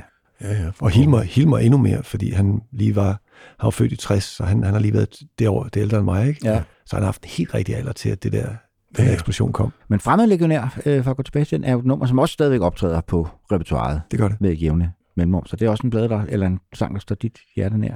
Jeg synes, mange af de der Go-sange optræder med jævne mellemrum, på, øh, fordi det er bare gode sange. Øh, vi havde flere, en større pulje sange med, og mange af dem har bare vist sig at, at kunne holde til det, øh, og være nogen, man har lyst til at spille, ikke? Jo. Og fremlæggende er absolut en af dem. Yes. Og den næste, vi skal Og, høre. og, og, og, nu sagde jeg før, undskyld, nu sagde jeg før, at det ofte var mig, der kom med skitserne, men fremlæggende der kan man næsten høre, det er Hilmar Hassi akkorder, de der vers, ikke? Jeg har suppleret det kedelige omkvædler med, med, med to akkorder, men han har de der, de der lidt skæve og meget harmoniske, sære akkorder i versen. Vi skal høre endnu en sang fra Go. Vi skal høre Weekend, der Claus. Ja. Som jo også, som nu har lige har forstået, stammer fra den der famøse teaterforestilling, som vi jo aldrig fik set, men hvor I altså slap tøjlerne løs. Og det må jeg sige, det var jo, har man, lyder som om, det har været meget frigørende for jer. Det var det. Vi fandt os selv. Jamen, jeg har ikke så meget at sige om den her sang, andet end uh, igen Nej. kan man også høre jo- Henrik ja. puste i sin harmonika. Og, Ja, Ja, han får, han får en meget fremtrædende plads i lydbilledet på den her plade. Ikke? Det gav Hilmar ham nemlig, fordi Hilmar så potentiale i det der. Hun synes jo, at harpen var et lidt kedeligt instrument, som tit blev brugt meget, meget sådan en til en øh, bluesagtigt. Ja, ja. Og han prøvede til det der mest blues ud af Henrik at gøre ham mere til sådan en, en såret elefant. Ja. og tog, ham- tog ham tit ind i studiet og viste ham til en computerskærm, hvis Henrik havde været inde og spille, og sagde, hvad ser du der? Jamen, det er mig, der spiller. Der er ikke en pause. pauserne er lige så vigtige som tonerne. Okay, så gik Henrik ind igen og blæste en lige så lang streg nogle pauser. Så hende må tit klippe de der stykker op. Altså, det er utroligt.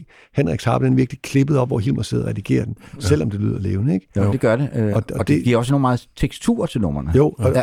og det er bare det, jeg vil sige med Hilmer. Der var han jo virkelig, virkelig dygtig til at gøre Henrik, både Henrik og mig, meget bedre end vi egentlig var, fordi han editerede os og brugte os som nærmest instrumenter i sit Ja. i det Han opfattede vokalen som et instrument, mere end som et, et udtryk for ord. Jamen, når, vi, når, vi lavede, altså, når jeg kom med de der demoer, så sagde jeg, skal jeg gå ind og synge en eller anden engelsk eller dansk Q-tekst eller sådan noget, indtil vi finder på noget rigtigt? Nej, det gider jeg ikke høre på.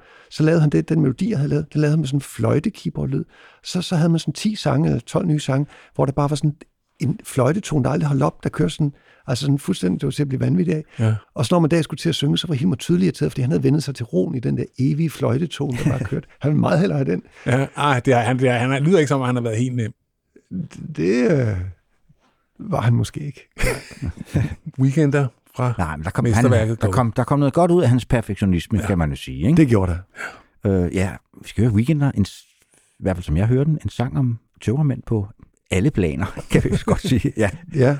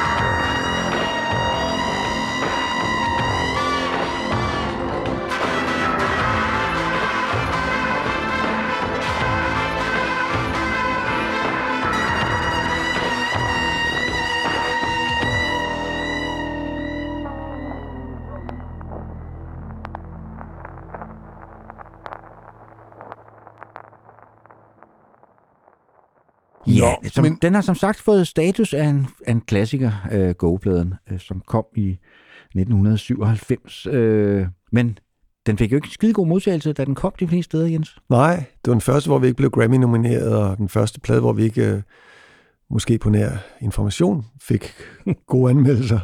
Øh, den, den blev faktisk ret modtaget som om, at, at vi havde mistet det der gyldne pop-touch, vi havde, og vi, vi var lidt desillusionerede og ikke på vej nogen steder hen. Men det synes vi jo ikke selv, så det kunne vi leve med. Men så, Men der sker jo også det, at I, øh, altså, det er den sidste plade, I udgiver på pladekommanderet. Det er det. så ryger jeg over på Polydor. Øh, Universal.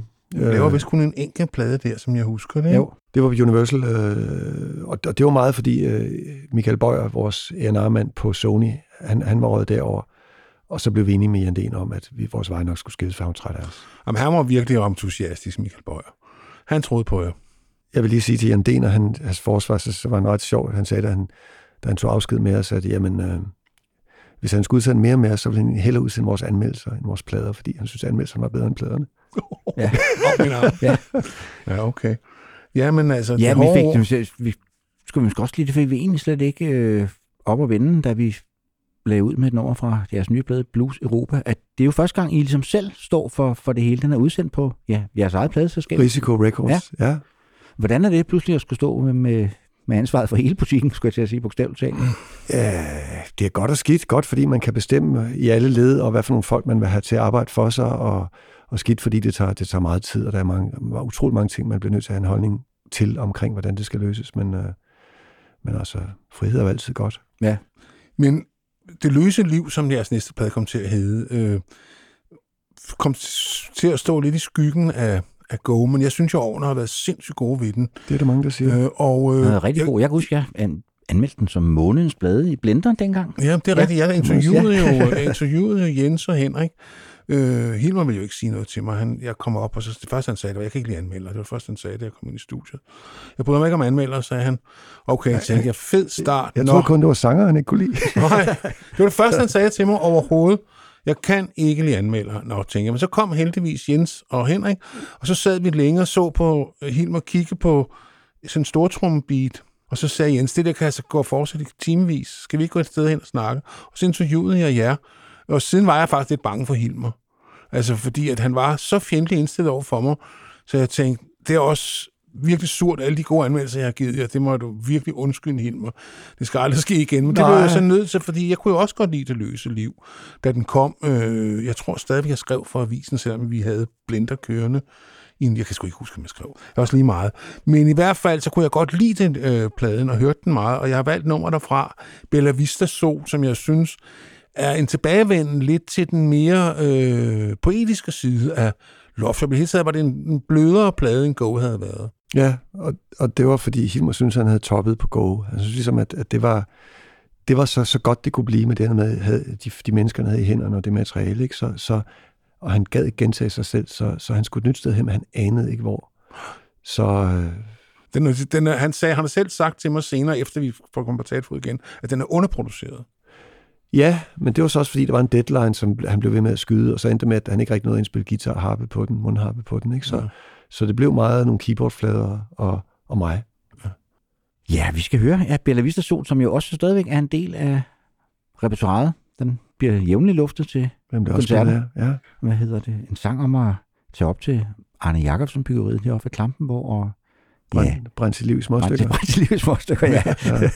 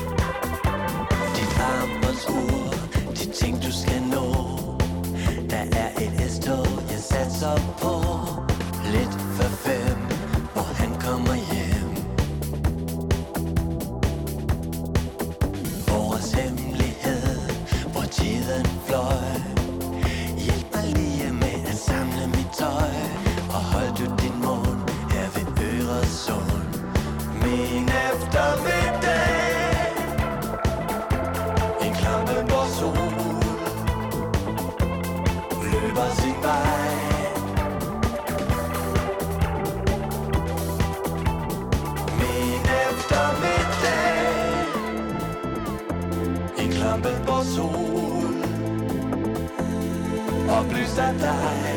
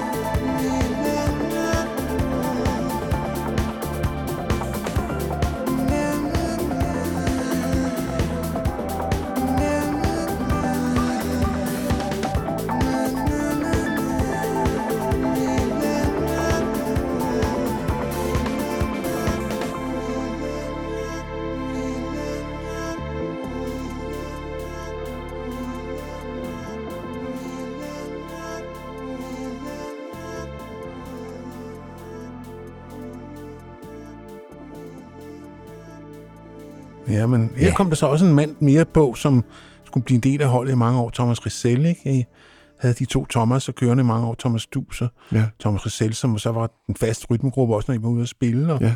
spillede med jer i mange år. Så der begyndte ligesom at være sådan en, en kerne i bandet. Der begynder at være sådan en fast liveband, som så også begynder at optræde på studieplader, ja. Ja, og man skal også lige føre med til historien, at Bella Vista Sol jo faktisk får en, en søstersang, kan vi godt sige, senere i, der hedder Bella Vista Regn. ja. Fra, jeg kan ikke huske, hvad det er fra en plade, den... øh, Det kan jeg heller ikke.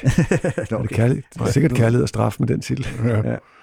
Men nu kommer der så en tredje Ja. ja. mand på, på næste plade. I skifter pladselskab igen. I kommer over på NMW. som var sådan en lille indie-selskab, som øh, Nu er det også slut. havde et, et, et navn, som jeg ved, du holder meget af. Togstrøm var også på dem, for jeg kan huske, jeg interviewede Togstrøm op i NM, MNW's øh, lokaler, så det er derfor, jeg kan huske, at han også kom derpå. Ja. Ja, og så kom øh, Michael Damgaard på, på keyboards. Og I lavede en plade, der hed Anti. Antia, Og det er jo en meget klar udmelding, kan man sige. det var også. Og det var så en ret mørk plade. Ja, Øh, Hilmer havde fundet ud af, hvad han havde fortrudt omkring det løse liv. Alt lyset. Så nu, kunne, nu kunne han tage på en ny rejse ind i mørket. Ja. Og det holdt han meget af. Ja. Fordi det var der, han havde bedst Ja. ja. hjemme. Ja. Og øh, jamen, det er også en plade, som, øh, som der er knaster i. Øh, den, øh, det er ikke sådan en, man, hvis man lige skal omvende nogen til Love Shop, så er det ikke lige den, man griber. Øh, Nej, men det sjove er jo, at Anti jo er jeres første plade, som ryger i top 10. Er det det? Ja. Okay, jamen øh, vi havde fået et vist publikum hen ad vejen på de seneste to plader på det tidspunkt, så, så der var ligesom opdrift i hele butikken, og det øh, har sikkert været det, som har aftegnet den hitlistplacering. Jamen, Ja. koncerterne var jo altid en fest.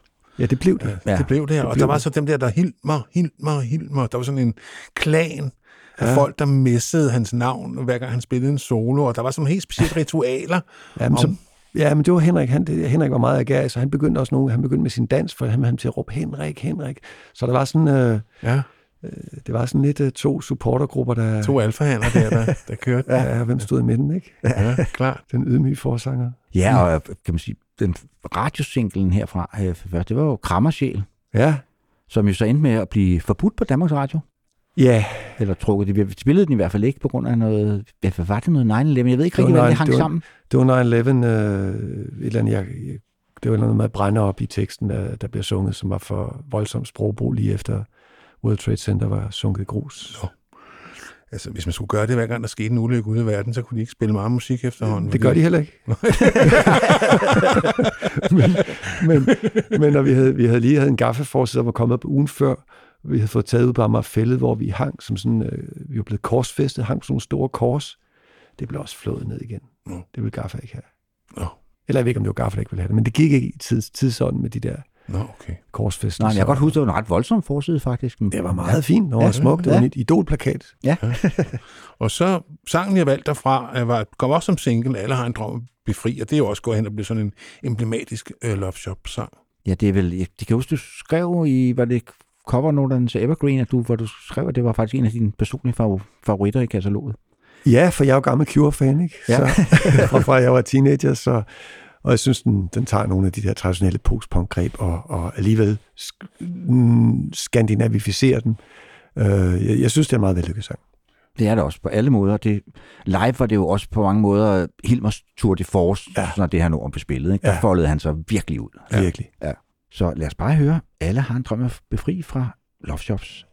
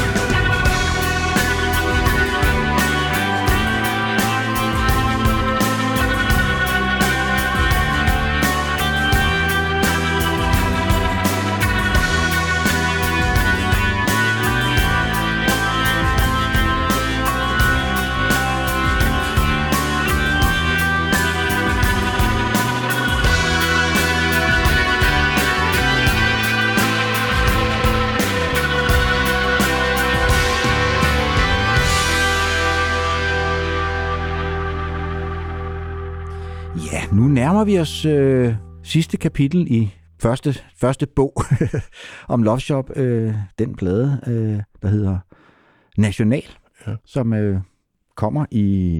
Ja, hvornår det, den kommer? Den kommer i 2003. Og så bliver den sidste plade, øh, dig og Hilmer laver sammen. Ja. Og øh, hvorfor bliver det det, Jens?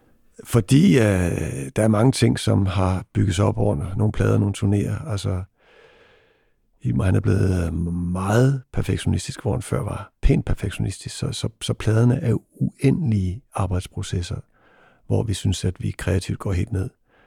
Der er kommet stoffer ind i bandet.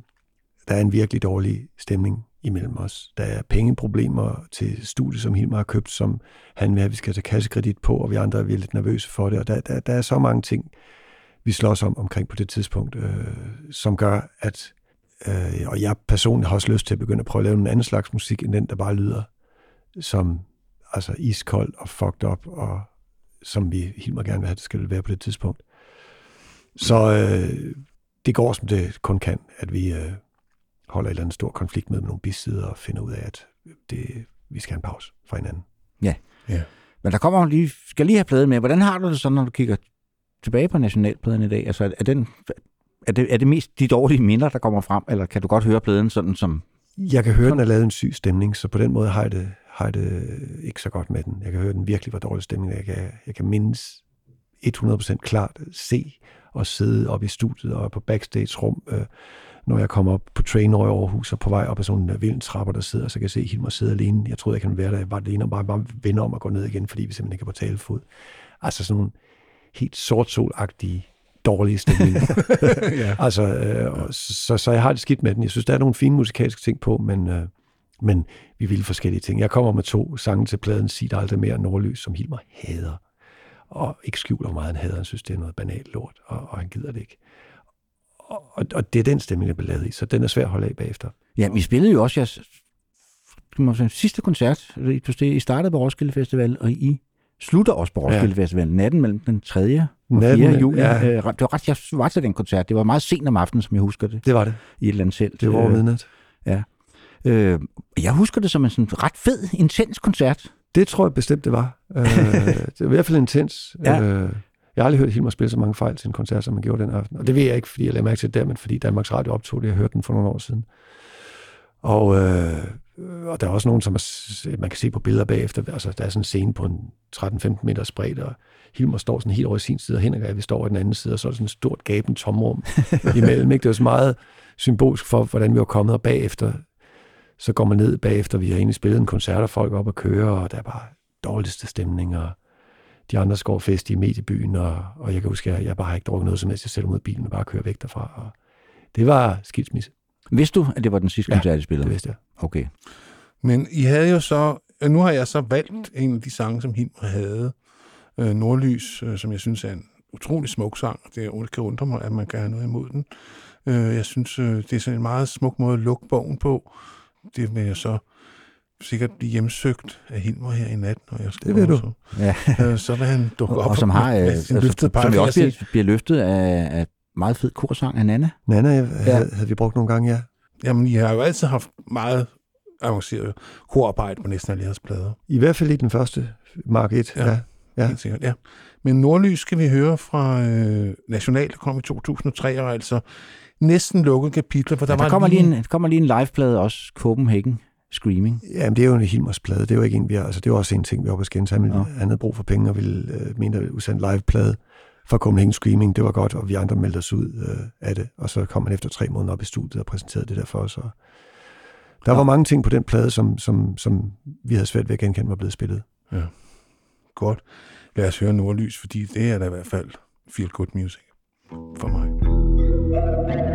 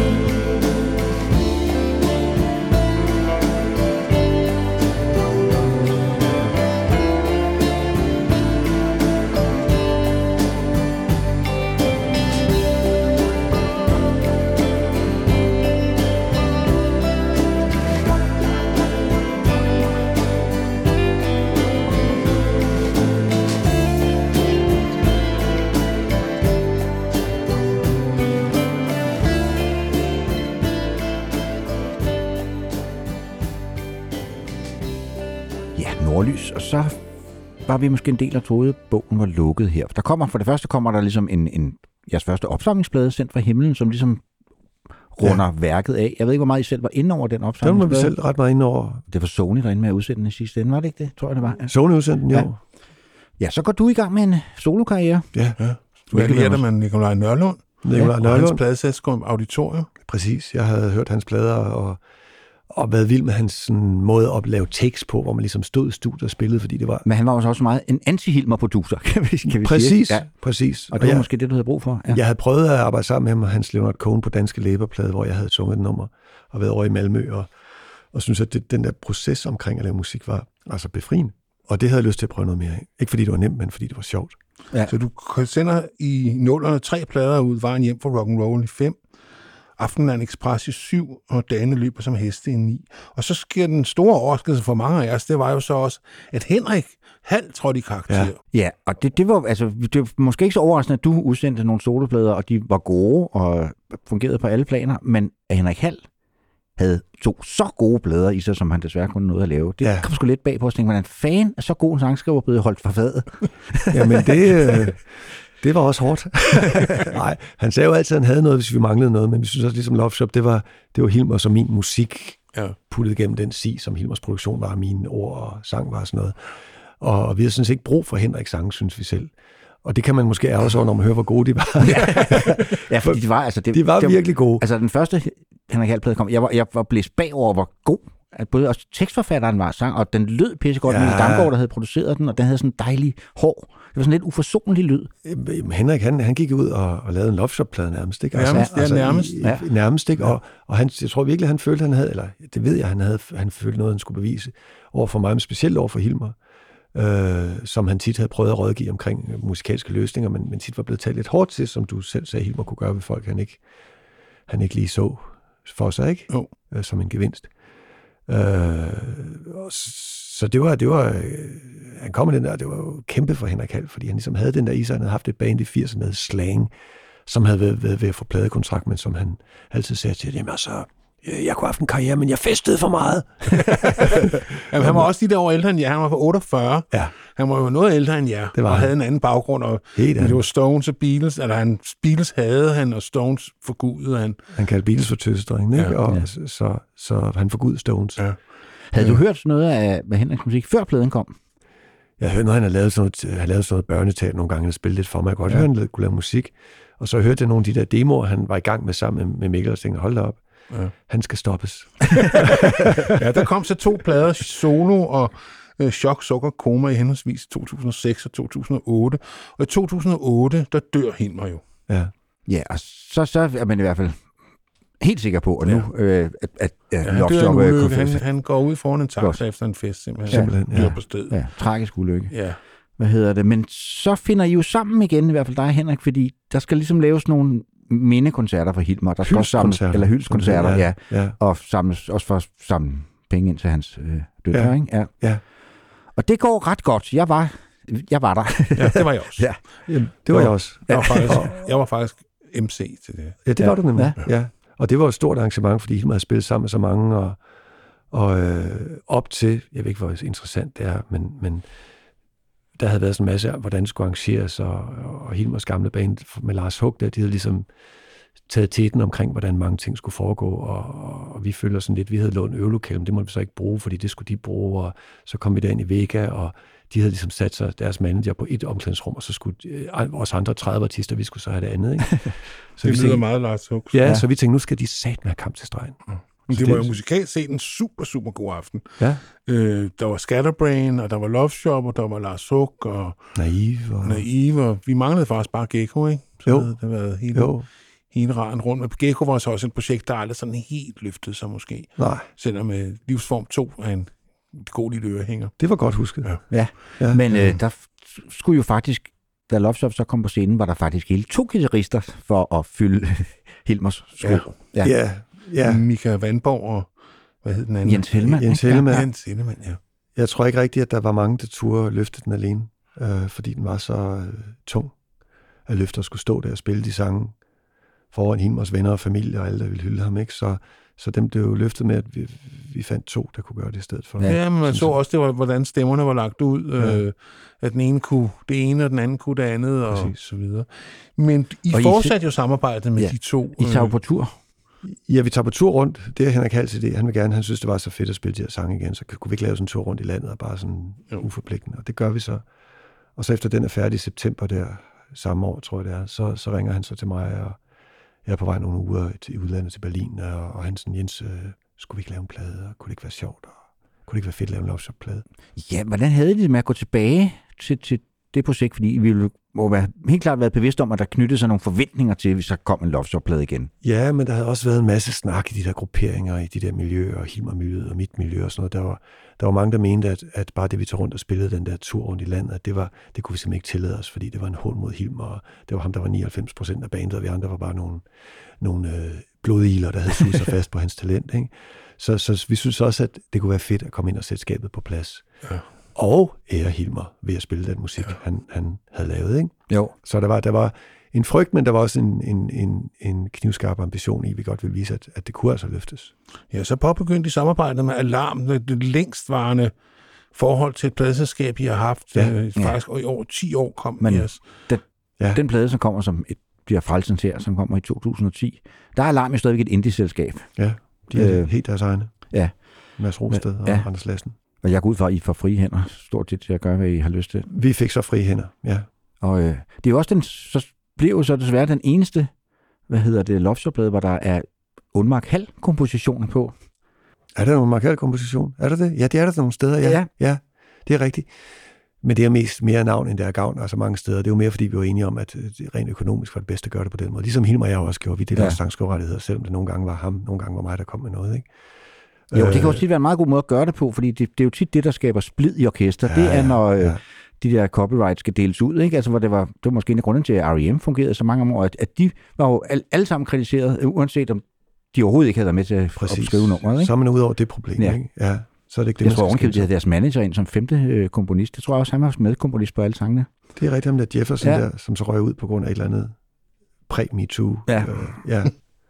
Men, Nå, det var et sidespor. Men, Ja. han, han kom ind, og han, han, er, han er meget syg under optagelsen, så han kan ikke deltage i det ønske. Eller, eller i, altså i, i forhold til, hvor meget han har håbet på at præge pladen, kan han simpelthen ikke være med, fordi han, han har det ikke godt. Og øh, vi får lavet pladen. Ja. Jeg så den sidste koncert. er meget rørende Han to var- aftener inde i Vega, hvor, Ja. hvor, halv, hvor, hvor man jo godt kan mærke, hvor syg han er, men han kommer alligevel ind på scenen, ja. og ligesom, altså, Ja, der modtager han meget- virkelig folkets hyldest. Ja, det- det, det var meget stærkt. Ja. Det var som konklusion en helt Danmarks tur oven på den plade, hvor han, han ikke kan være der. Ja. Og så vil han være derinde i Vega, Ja. og, ja, og Ja. det lykkedes ham at komme på scenen der midt i koncerten og spille, og, og det var jo det var rystende Ja, ja. at opleve. Ja. Det var meget smukt og meget stærkt Det var et stort og tab. meget hårdt. Ja, det var et stort tab. Så dør han to måneder efter. Så redningsklar skal vi høre. Ja, første singlen fra, øh, hvad hedder det, Frelsens her, og der kom I ligesom på banen igen, og man kan sige, det var, det var sgu en- meget godt. Hvis der havde været nogle skeptikere derude, så, så beskabet ligesom stillet på plads her. Jo, det ved jeg ikke, men, men, men vi, vi følte i hvert fald, at, det var, det, at vi, vi godt kunne være det bekendt i Love navnet Ja. Ja. Og det er jo også, fordi man kan sige, Nå, du kunne bare være fortsætter, men der, men der er jo forskel på Undmark Solo og Love Shop. Det er Selvom der det da. ligesom er dig, der skriver også er hovedkomponisten i Love Shop, så, så hvad, hvad er det? Er det fordi, du skriver det ind i en tradition, eller hvad er det, jeg der tror, gør? man, ja, man spiller det ud, ud, ud fra en historie, ud fra en tradition, så bliver det noget andet. Og selvfølgelig også producervalget, som, hvor vi herfra vælger Mikkel Damgaard, der, til der kun havde været keyboardspiller, ikke? Ja. som pludselig får en helt anden vigtig rolle. Og jeg kan huske, at jeg samtaler med ham inden, inden pladen her, hvor, hvor at vi, du skal love Mikkel, hvis vi ikke kan lide noget, så er det os, der får lov til at sige nej, og du gør, som vi siger. Jo, jamen, det skulle jeg nok, ikke? Sådan er det jo ikke. Så nemt er det jo ikke nu om dagen. Ej, nu har han jo også været Ja, jo, men, siddet der mange år, ikke? men han klarede det også godt, fordi han netop ikke prøvede at lyde som Hilmer, men han gav det noget andet. Ja. ja. Og stadigvæk er det, som man også kan høre her på, på Redningsland, det er altså på en eller anden måde stadigvæk umiskendeligt loftjob.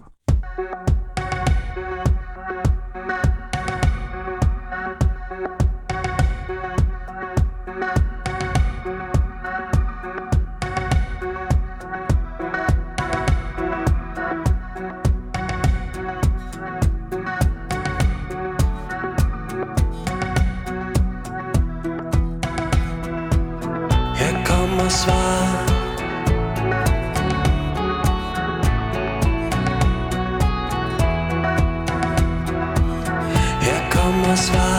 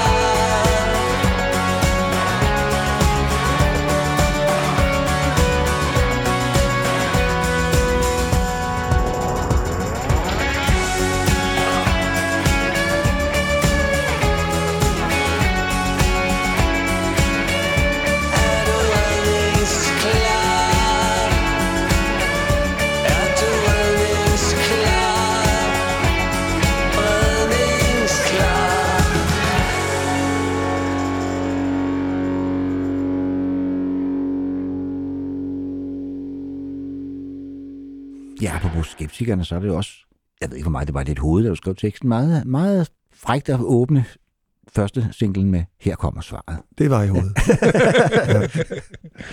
Ja, ja. Godt, men ja, Henrik Hald dør så desværre af cancer, øh, per kort efter pladen øh, kommer ud. Ja. Og så tænker man, om, okay, nu, nu må det da være slut. men det er det så ikke. Du vælger at fortsætte Love Shop som eneste tilbageværende. Ja, fordi øh, to måneder efter Henrik dør, så, så er vi kontraktligt forpligtet til at tage en Danmarks tur landet rundt. Og øh, en tur, som Henrik ville havde insisteret på at blive arrangeret, fordi han ikke kunne være med til den, vi lige talte om. Og det gør vi så, og der tænker vi, hvordan skal det så gå uden harpe, uden guitar nu, ikke? Men, øh, men det er faktisk meget, meget fin tur. Øh, altså rørende tur, fordi man står og spiller ham tilbage gennem musikken, og også Hilmer, så, så, så skal man tage en beslutning, og så, øh, ja, ja, hvorfor ikke give det et skud? Det Og gør så- I som med skandinavisk lyst, øh, hvor I, ja, I er stadigvæk alarm derude af pladerne, men de er jo så kommet under Universal nu, så nu er I, nu er I multinationale igen. Det er, nu er vi tilbage i, uh, i trædmøllen. Ja. ja. Og øh, jamen, altså, det er jo en, en ret vellykket øh, plade, øh, Skandinavisk Løfts. Den er meget helt støbt. Det kan være godt, det kan være skidt, øh, men i det her tilfælde synes jeg, det er godt. Øh, den har sådan en tone, synes jeg, der går igennem den, og titlen sidder lige i skabet. Der er en stemning af Skandinavien, lige fra omslaget til, til sidste rille. Vil du ikke sige det, Henrik? Jo, og så er der også, det, det, er også, det er også der, meget sjovt dobbelttydighed i titlen skandinavisk lyst, fordi det er sådan to ord, man ikke så tit sætter sammen. Det er rigtigt. Altså skandinavisk, bliver- det bliver tit, og det gør I jo som sådan, også som bands, associeret med noget melankolsk og Ja, ja. ja. ja. nordisk tristesse og alt Og- det der, ikke? Ja. Og titlen kom jo fra, ja, fra sangen på samme plade, hvor jeg havde set en svensk art installation med en eller anden rød træbygning, hvor der stod Scandinavian Pain ovenpå. det synes jeg var godt. Ja. Øh, men så tænker jeg, ah, det, Ja. kan, det kan man gøre lidt ved det der. ja. Og vi skal faktisk høre titelsangen. Så øh, ja, skal vi ikke bare kaste os ud i den? Mørke vejes lys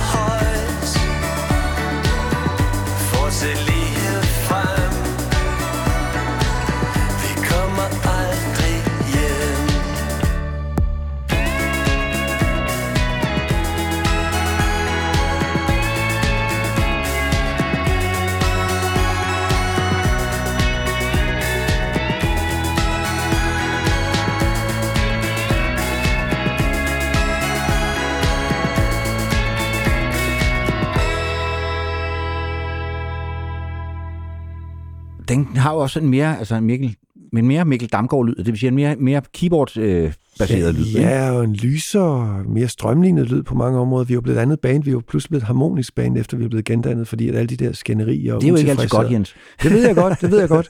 Men, men hvor vi før lavede natplader, og, og der lå Love Shop covers, som var så ridset af coke barberblade, så man ikke kunne se, at det var Love Shop plader. Ikke? Altså, der, der laver vi nu plader i dagslys øh, i en parkeringskælder på dansk vand, og, og det kan godt være virkelig farligt, men, men efter de der mørke Love Shop år, så, så er det næsten en befrielse, at, at det er blevet sådan noget, der ikke behøver at være så konfliktpræget hele tiden. Ja. Vi, vi, vi, vi, vi har sådan nogle fælles ting, vi gerne vil i musikken, og som ikke skal slås om hele tiden, og det er virkelig dejligt. Men det kan selvfølgelig også være en faldgruppe. Nej, det synes, jeg synes egentlig, øh, det fungerer øh, udmærket. Der er ikke... øh, Der, altså, det er Love Shop, men det er med en ny tone, og Ja. ja. det kan man sagtens høre, det der dagslys, du snakker om.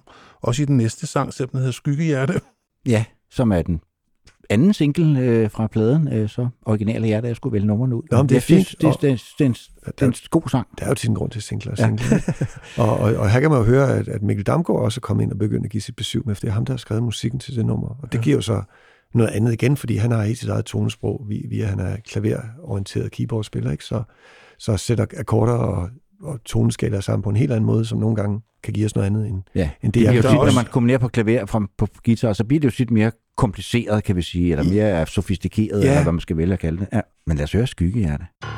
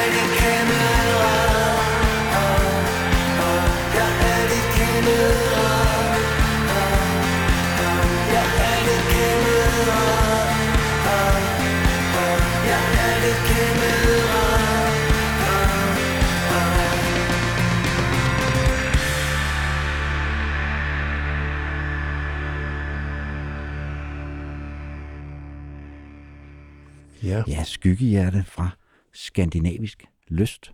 Og der sker vel også det med Love Shop i den her periode, at på særvis så får I nærmest et, genereret et større og større publikum. Der begynder at komme flere og flere mennesker til koncerterne, at have indtryk af og sådan noget, der kommer igennem mig. Altså, det er sådan, Ja, hvilket er lidt, lidt spøjs på en eller anden måde, fordi som vi snakker om, så rockmusikken er jo på tilbagetog her. det er den. Øh, men det er rigtigt, vi begynder at, at kunne spille ud i landet, og der kommer rigtig mange mennesker. Og, og øh, øh, jeg ved ikke hvorfor. Altså, det- jeg, jeg, jeg, jeg synes jo altid, vi har formået at have nogle aftener, hvor man ligesom fik en stemning op at køre, og Og vi kan jo tage på regulære turnéer nu. Før, før var det ligesom kun de største byer, ikke? Så, Ja, vi har kunnet tage på nogle turnerende Ja. på det tidspunkt. Det har vi, men, men, men, men det, det, det, det, det går altså bedre. Det gør det. Men der, jeg oplever det giver vel også, også, øh, altså, det giver vel også blod på sanden på en eller anden måde. Altså, det er Det gør rart at det. have et publikum, altså et eller andet Jo, sted. jo, og det ikke bliver sådan en musikkens Maria fjord, der dør ildsvind. Altså, at man, ja. føler, man føler, at man vinder, vinder nyt terræn hele tiden. Og man pludselig kan spille nogle byer og, og have en fantastisk aften, hvor det før var sådan et, ah, hvis der havde været dobbelt så mange, havde det været godt, så havde de ligesom kunne glemme at få de var. ikke? Men pludselig så er det jo, er det jo ofte fester rundt omkring, når vi spiller, og det øh, for et band, der havde ikke fester i så mange år, så, så kan vi jo ikke få nok af det. Altså, det er jo, det er jo sådan berosende, når man ikke lige har haft succes fra starten, som vi jo ikke havde. Nej. Nej, der er vel også, altså, der var måske mange, der havde givet op, Jens. Jamen, jeg havde ingen sted at gå hen. ingen plan B. Nej. Min plan B, det var at gå tilbage til plan A. Ja, jo. Og der er vel også sket det i de her år, at der er kommet, og det er der har været nogle år i den her periode, så vi snakker om, I, I ligesom udfyldte et tomrum, da I startede. Nu er der kommet en hel del sangskrivere, som skriver og synger på dansk. Ja, Altså som også det man sige. er ude over radio, og så, altså, som det var dengang, men altså nogen, som rent faktisk kan noget, Absolut. og vil noget. Virkelig, Ja. virkelig. Og- Ja, det, er jo, det, er jo, altså- det er jo ikke så godt. Når konkurrencen bliver større, kan man sige, ikke? Eller, Konkurrencen bliver større, og der er jo en... øh, en, en, en Men det er vel også inspirerende et eller andet sted, for jeg kan huske, at vi havde, vi havde Sebastian inde på et tidspunkt som gæst herinde, øh, Mm. hvor han skulle spille sin yndlingsplade. Der var ikke en eneste dansk plade med. Han hørte ikke dansk musik, for han var bange for at blive inspireret. Bange? Ja. Okay. Altså, okay. ja. Ja, men hver sin... Øh, øh, Ja, hver sin ja. metode. Ja. Øh, altså, nej, det er da inspirerende, at der er nogle andre, der er gode til det, de gør, som, som man kan tage cues fra, og, og selvom man ikke laver det samme, men i hvert fald kan, kan, kan føle, at man skal op i niveau med for at have en berettigelse. Ja. Og det er der nu. Og det næste nummer hedder så I morgen, en single fra Kærlighed og Straf, der kom i 2014, øh, hvor I introducerer et nyt medlem, Nis Tyrstrup. Styrstrup kom med på bas, ja. Ja, Ja, det er jo øh, så sådan, det er jo måske en sang, hvor der også, øh, altså, hvor, hvor jeg går ud fra, at det er Damgaard igen. Altså, det, det, Det er den er meget sådan lydbilledagtig, måske mere end det egentlig er en popsang, ikke? Det er nemlig er mere et klaverstykke, som, Ja. som, som jeg har fundet en sangmelodi ovenpå, end det er omvendt. Altså, øh, ja, det er meget Mikkel Damgaard tonalitet, det her. Det, det jeg aldrig kunne skrive nummer selv på den måde. Vel? Så, så, så det, det, det er den slags gave, man får foræret, når man har Hvordan andre, er det så at skrive tekster til noget, man måske... Det kan være enormt svært. Ja. Det kan være enormt svært. Øh, ja, det kan være, og andre gange giver det sig selv, men, men man skal ligesom sætte sig ind i en, hvad er det her egentlig, jeg hører? i? Ja. Det fatter man bedre, når man det kommer fra en selv. Men det skaber også nogle rigtig fine ting nogle gange. ja, det er i hvert fald tilfældet her med I morgen. Der er også, kom den ikke ud som single, som Jo, jeg husker det? Første single. Ja. Lad os høre I morgen fra Kærlighed og Straf, en meget loveshopsk titel, som kom i 14. tror jeg rigtigt.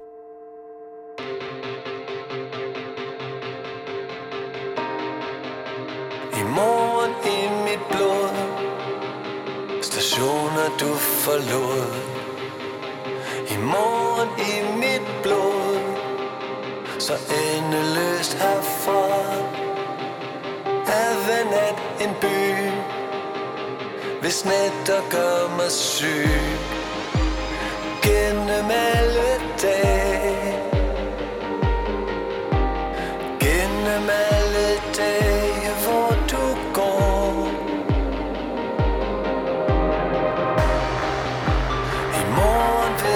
Frem Kommer aldrig hjem. I morgen vinder frem En livstid væk herfra.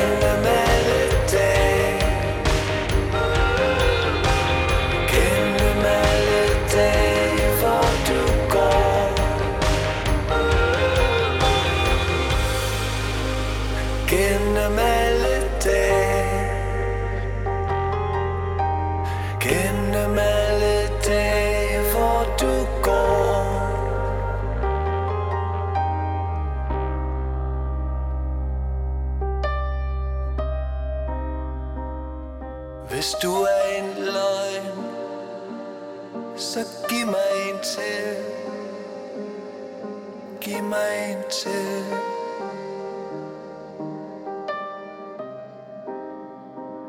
Så giv mig en til. Giv mig en til. Giv mig en til.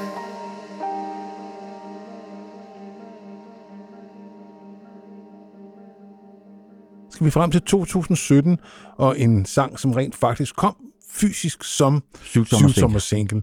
Og nu snakker du før om intertekstualitet, altså referencer til andre sange. Titlen er jo simpelthen tyvstjålet fra Gasolin skøjteløb på på Bagsværd som er en af mine personlige favoritter i Love Shop-kataloget. kan jeg godt røbe her. Skøn sang også, Ja. ja. synes jeg. Tak. Ja, men ja. Er det så den linje, der satte det hele i gang, eller hvad? Ja, Altså, du ser, den kan jeg ligesom dække videre på. Sådan er meget det, jeg laver. Altså Ja. det, det er gå ned og finde referencer eller små bidder og, og få dem til at vokse. Men der er på en eller anden måde, jeg ved ikke rigtig hvordan, øh, men det er måske også netop på, på grund af titlen, men jeg, jeg synes også, jeg kan høre noget gasolinsk i, i, i sangen. Ja, altså det er jeg da glad for, hvis du kan. Øh, Ja. Ikke fordi det er lånt for noget specielt nummer, men Nej. der er der sådan en... måske det er mere tone, tonen, Eller, ja, ja. ja, ja.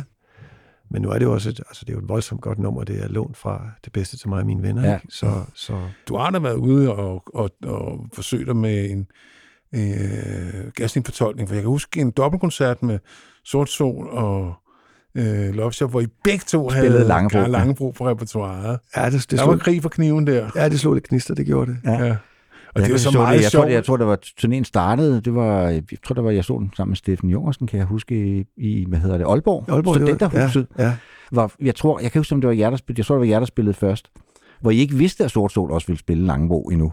Nej, det vidste vi nemlig ikke. Ja. Men så spillede vi os ned gennem landet over Fyn, og så endte vi i København, hvor vi tænkte, nu, nu, nu tager vi vor- vores med i aften, og det, det var ikke så populært. Men det var også, I, I indspillede den jo til, var det ikke, indspillede ikke til den der Fifi Dong, den der hyldestblad, der kom i jo vi, skulle, vi var på Sony, og vi skulle tikke og bede for at komme med på den plade, og selvom de fik alle mulige obskure nordmænd og svenskere med på pladen, så øh, os, der havde rent forhold til bandet, vi, øh, det var virkelig svært for os at komme med. Hvor er det mærkeligt. Var det, var det ikke også øh, på øh, Risiko-albummet, som den her sang stammer fra, at Sune Rose Wagner pludselig dukkede op på holdet? Han var Han, med. han dukker op på risiko, ja. ja. Ja. Hvordan kom det i stand? Jamen ham havde vi jo, øh, ja, ham kender jeg jo fra Sagt Up Janis, og øh, han var med på den Sort Sol tur, vi lige taler om med Love Shop ja. her. Øh, jeg har altid beundret hans guitarspil virkelig meget, og er meget glad for Ravenhead, så, så det var, det, nogle gange er det, er det godt at blande nogle nye ingredienser ind, så, så øh, vi havde nogle numre, der manglede et eller andet, vi ikke vidste, hvad var, som vi så sendte til ham over New York, og han så arbejdede på. Okay, cool. Jamen, man blev lidt overrasket der øh, over at se hans navn på credits. Ja, men vi var, vi var stolte af at have det der. Ja, men lad os høre skøjteløb på bagsværsør. En, en slet skjult homage til Gasolin, som jo også netop, fordi vi er den generation, vi er, Jens, var jo band, der betød meget. Det Altså- var dem, der startede det hele. Ja.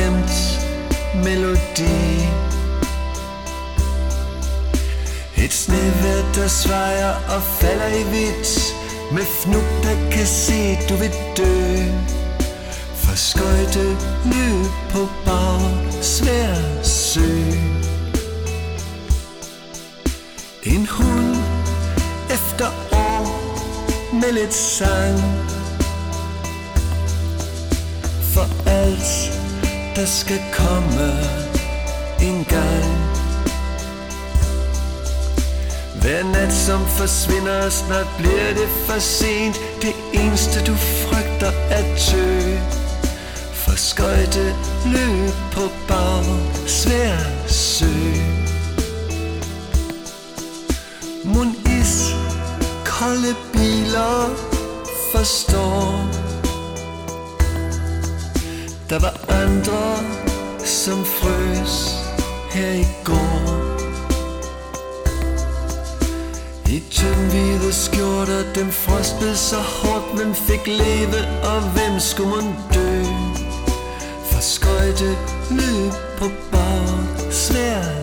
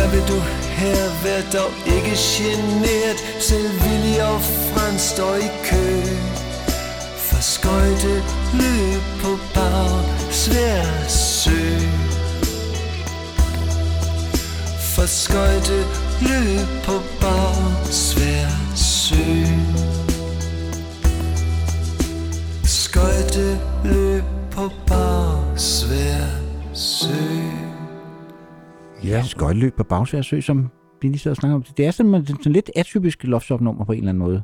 Kan du høre, hvad jeg mener med det? Ellers? Ja, ja, det har øh, en anden lyd, og er lidt mere afrundet måske. øh, Jeg ved ikke, hvordan jeg skal sige det. Nej. Nå, om nu snakker jeg om Gaslin, så dukker Ville jo, Ville Jønsson jo pludselig op på den næste plade som korsanger. Øh, den plade, der hedder Brænder Boksen med smukke ting, som jeg vist nok tror er en titel, du har fundet en engelsk artbook. Jeg fandt det faktisk i en, uh, i en stor Roxy Music Brian Ferry-biografi. Ja, det er også det, jeg hvor- har set den. Ja, ja, præcis. ja. det var faktisk meget god, der, så kunne Ja. handle om de unge år. Ja, men, Ja, ja, ja, man bliver skuffet, den slutter, man lige skal til alt det sjove. Ja, Ikke? ja. det gjorde jeg ja lige. Kom på øh, at komme to. Ja. Hvad, hvad er det for en historie? Med bogen? Ja, eller med, med for lytterne derude, der måske ikke har set den billede, I snakker om. Ja. Jamen, det er bare en, øh, en, en Roxy... Er det en Roxy-biografi? Men de, altså ja, der er en bog om, Roxy, ja. de unge år, og så de er der så, de er jo meget optaget af, af, af kunst. De er jo kunststuderende stort set alle sammen. ja, det er jo rigtig art school Ja, band, Ja, ikke? det er det virkelig. Og der er så en, en, en bog, som de læser, der hedder Burning the Box with Beautiful Things. Præcis. Og Og Det vidste jeg så ikke, I Newcastle. før at jeg så læste den, og så tænkte jeg, det er der Jens har nappet stilen fra. Mm. Eller titlen fra. Ja. Det var sådan en lille en, jeg lagde ud til dig. ja. Tak skal du have, Jens. Det er altid sjovt at finde ud af, at der er noget der. Og der er så en sang, der hedder At leve er at dø med, Med stil. stil. Ja, det var sådan, det, jeg synes, det er en af jeres meget, meget vellykkede plader. Blandt mange vellykkede plader. Det er faktisk en af mine personlige favoritter, den her plade. Jamen, jeg er enig, den kan noget. Øh, og havde meget svært ved at kode den ned til to numre, da jeg skulle vælge ud. Også fordi jeg havde, jeg havde også meget lyst til at spille det der lange afslutning-nummer. Øh, Drukne ja. Senegal Vin. Øh, men det var 12-13 minutter eller et eller andet, så øh, det springer vi over i den her omgang. Øh, og får to andre, for der var så mange gode sange vel på, men vi lægger ud med at leve af at dø med stil. Jens, hvad ja. Ja. betyder det? Jamen, øh, hvad betyder det? Det ved jeg ikke, hvad det betyder. Jeg synger det bare. Ja. ja, det lyder også godt. Ja. Og det er vel egentlig, det giver vel også en eller anden form for mening. Det gør det. Det gør der. Det er, også, det er jo tit, på, på, på sidste nummer, var det ikke det, I sluttede? Var det, var det ikke altid afslutningssangen, den her, eller i hvert fald flere af aftenerne? Det kan jeg Ja. sgu ikke huske. Det er Nej. meget muligt. Meget Ja. muligt. Henrik var der jo. Jamen, ah, har det ikke blevet nat, bliver det sommermåned? Jamen, det er i hvert fald et, et af ekstra numrene. Ja, Ja. ja. Det, ja, det har det nok været. Fordi det er også sådan et, der, der er blevet sådan her. Der er sådan nogle numre, der også når bredt ud, og det er også sådan et, vi kan mærke det her. Det, er- det er et, der er blevet stort. Jamen altså, det er vel også et nummer, der taler bredt. Så bredt som Love Shop nogle gange kan. Ja, så, Tale. og så, så bider det jo ikke af nogen. Altså, det, er jo, Nej. det lyder jo som klassisk Love Shop næsten, og det er jo Ja. ja. nogen, der godt kan lide, når vi gør. Men øh, ja, lad os høre. Leve er dø med stil.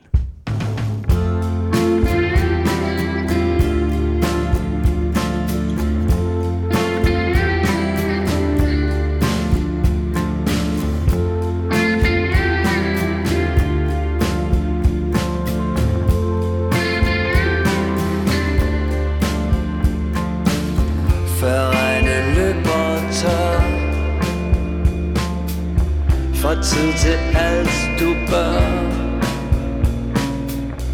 Og aldrig få fortrudt. Før hver en regn er slut.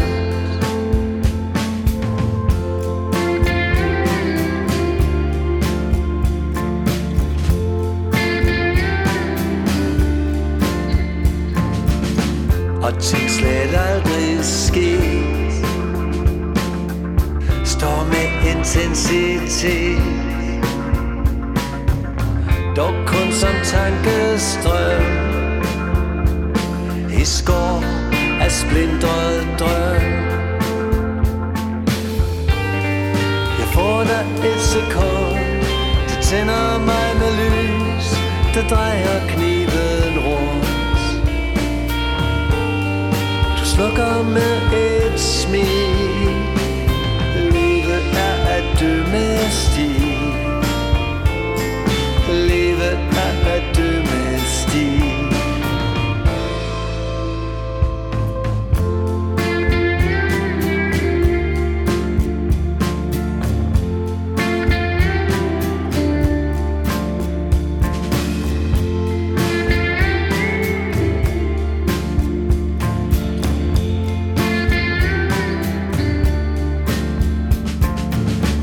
Gentagelsens tidsfordriv. Kald det voksen liv Når alt du bedst kunne lide Dør langsomt indeni. Her gives alverdens ro. Men er det nok til to?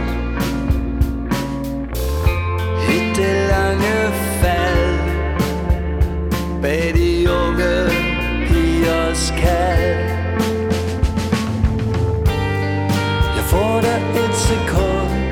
Det tænder mig med lys. Det drejer kniven rundt. Du slukker med et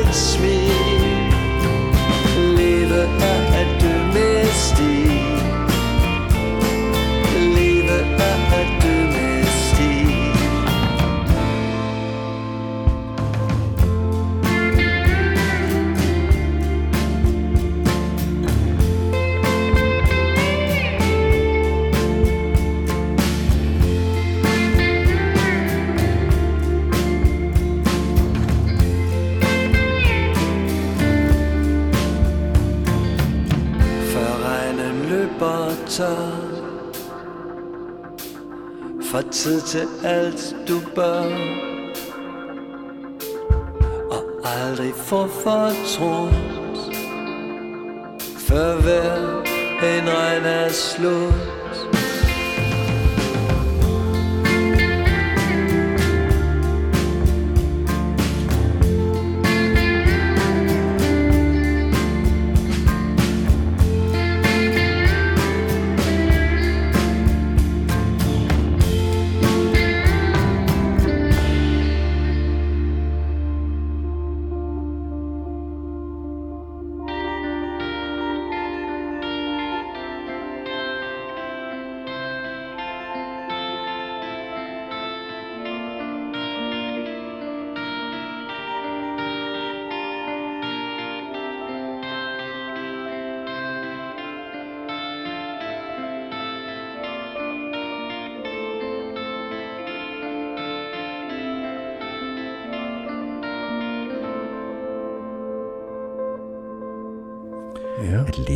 Med stil fra Brænderboksen med smukke ting, hvor øh, nu snakker vi om, at det ikke så tit, øh, at I var afbildet på coveret. Det er, jo- det er, her er det jo faktisk kun dig, der er afbildet på coveret. Ja, Man men sælger bare varen på sex. Ja. jamen, altså, tidspunktet var kommet til, at øh, Sådan lidt, lidt, sådan lidt uskarp selfie, eller hvad det er. Ja. ja, fra Schönleinstraße, U-Bahn station i Berlin, øh, bare, det er jo også det der med de her covers, hvad gør man, ikke? Altså, ja, ja. Men vi skal høre et nummer mere fra Brænderboksen med smukke ting. Jeg har valgt det, der hedder British Racing Green. Ja, du Ja. elsker jo England, Jens. Ja. Det kan man næsten ikke, øh, det kan du ikke skjule. og i det her tilfælde David Det er Bowie. Bowie. Ja, ja. Bowie. Jeg skal, hvad er historien bag, at du vælger at udtale Bowie på den måde? Som Det er, at jeg var i England, øh, kom til England dagen efter han var død, og, og det var meget sådan andægtig stillhed i gaderne derovre i Nordengland, hvor jeg gik rundt sammen med min ven, og så endte vi på en bar om aftenen og snakkede med nogle britiske kvinder, og så sådan begyndte sådan, wow, det er virkelig en flot stillhed her, eller sådan, det var som om man kunne mærke i gaderne ude, at David Bowie var død, I bare sådan, David, uh! Og så gentog navnet, så tredje gang gentog, come on, altså David Bowie. Ah, David Bowie! okay.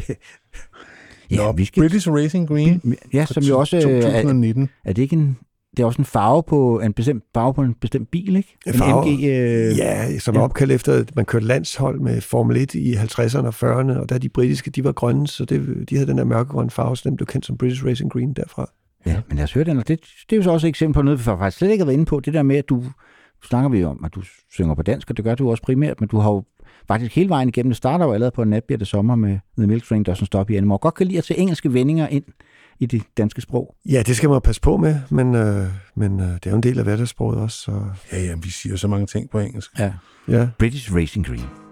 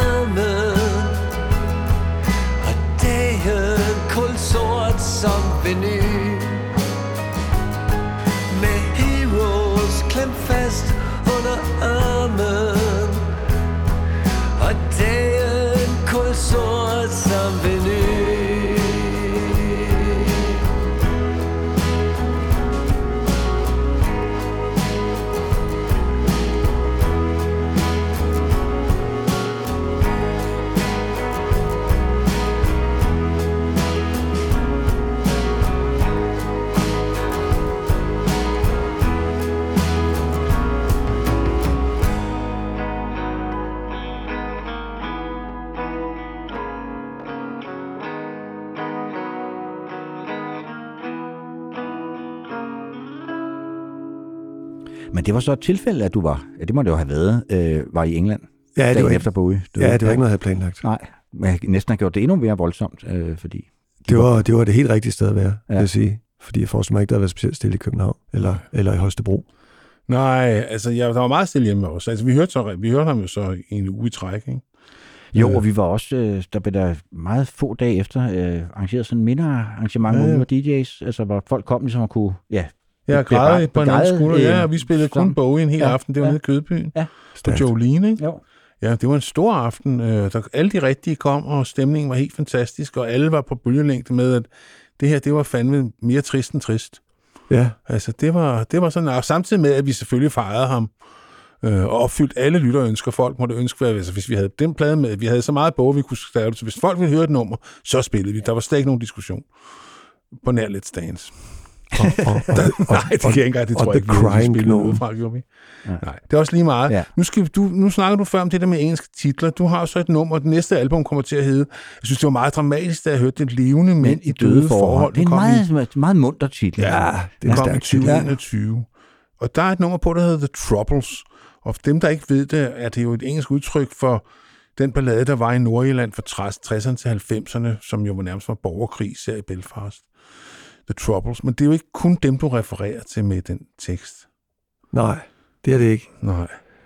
Det er også de, de Into the Troubles. Ja. Øh, og i den her sang, som tager udgangspunkt i Berlin, også øh, en, en, en vesttysk-østtysk ting. Øh, med deres The Troubles dernede, med, Ja. ja. med deres historie. Så der er lidt af det hele. Og der er vel også noget altså, eksistentielt i det, altså det, det der med at, altså, der er nogle perioder i ens liv, man husker bedst, og det er måske dem, der har Ja. været præget af turbulens. Ikke? Præcis, præcis. At det ikke altid er, er den varmeste sommerdag på, på året, som, som er den, man længes tilbage til. Som sagt, levende mænd i døde forhold, og vi skal høre nummeret The Troubles.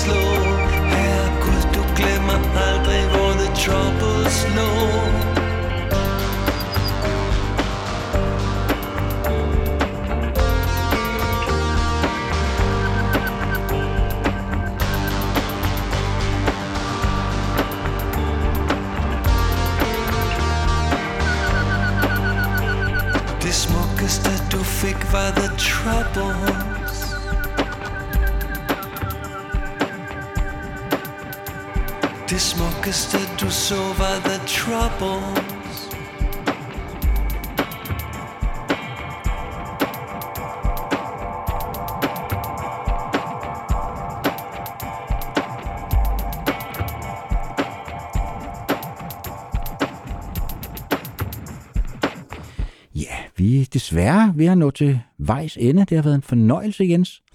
Det var Og dejligt jeg håber også, at lytterne derude har synes det var en fornøjelse at høre øh, Jenses take på Love Shops historie. Øh, Og det er det nye koncept, hvor I ligesom går til værket i stedet for til favoritpladerne. Og vi lader offeret, eller ophavspersonen, Og for udtale sig i det omfang, vedkommende har Ja. ja. lyst til. Det har vi aldrig prøvet før. nej, som sagt, hvis du synes, vi skulle prøve at lave nogle flere af dem, så må du meget gerne gå ind og støtte os, og det gør du ved at gå ind på heartbeats.dk og finde rockhistoriens underside, og der er altså sådan en rød knap, man kan trykke på, og så bliver man guidet igennem. Så donerer man et beløb hver gang, vi lægger en podcast op. Altså ikke hver gang man lytter, men hver gang vi lægger en ny podcast op.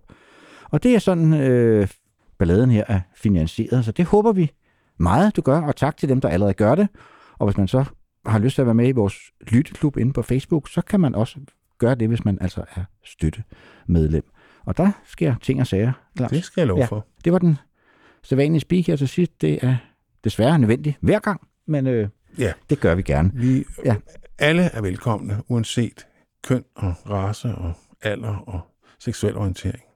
Men tilbage til Love Shop, og jeg kunne ikke nære mig for at slutte af med den sang, der hedder Ægte Nordic Noir, fordi det er jo på mange måder overskriften for Love Shop.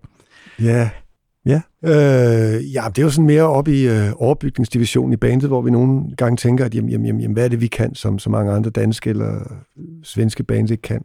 Og det er jo, vi kan, vi, vi, vi, vi kan stikket i hjertet, ikke? Og det er jo Nordic Noir ting. Så det er jo sådan en programerklæring. Jamen altså, der er, der er jo Og det penge er i igen også det der med at tage en, en, fa- en fast vending og vende den til noget andet, fordi Nordic Noir blev, blev sådan et, et begreb, man meget brugt om de der tv-serier, der kom frem i kølvandet på øh, forbrydelsen. Sådan, Ja, de der præcis. meget skandinaviske, meget ofte triste Islandske sweatres. ja, Ja, ja, ja, krimihistorier og så videre, som så fik betalt, fordi det også blev stort i udlænding, øh, Nordic Noir. Og den har du så ligesom stjålet det begreb og, og bruger det til noget andet. Nej, jeg anerkender, at de, de, det er Nordic Noir, men det her, det er jo Ja. ja. ægte Nordic Noir. Ja. Ja. Men med de ord vil vi godt sige tak for nu. Tak Jens, fordi du kom Tak fordi jeg måtte. og tilbragte et par timer med os. Og tak til jer, der lyttede med. Og tillykke med den nye plade. Ja, og, øh, Tak. Så kan det være, øh, vi sidder her om 13 år igen, så kan vi tage fat på din Alt andet vil skuffe mig. ja, Syv plader til. syv plader til. Åh, ja, Gud. Ja.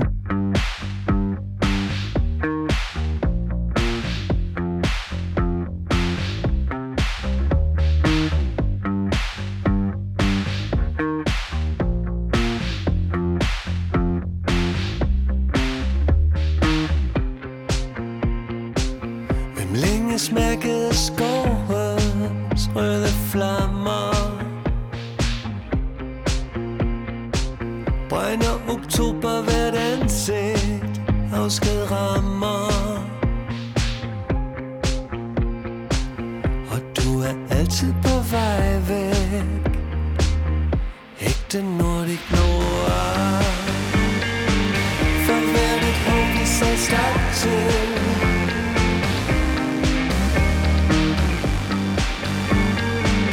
Du er kun svær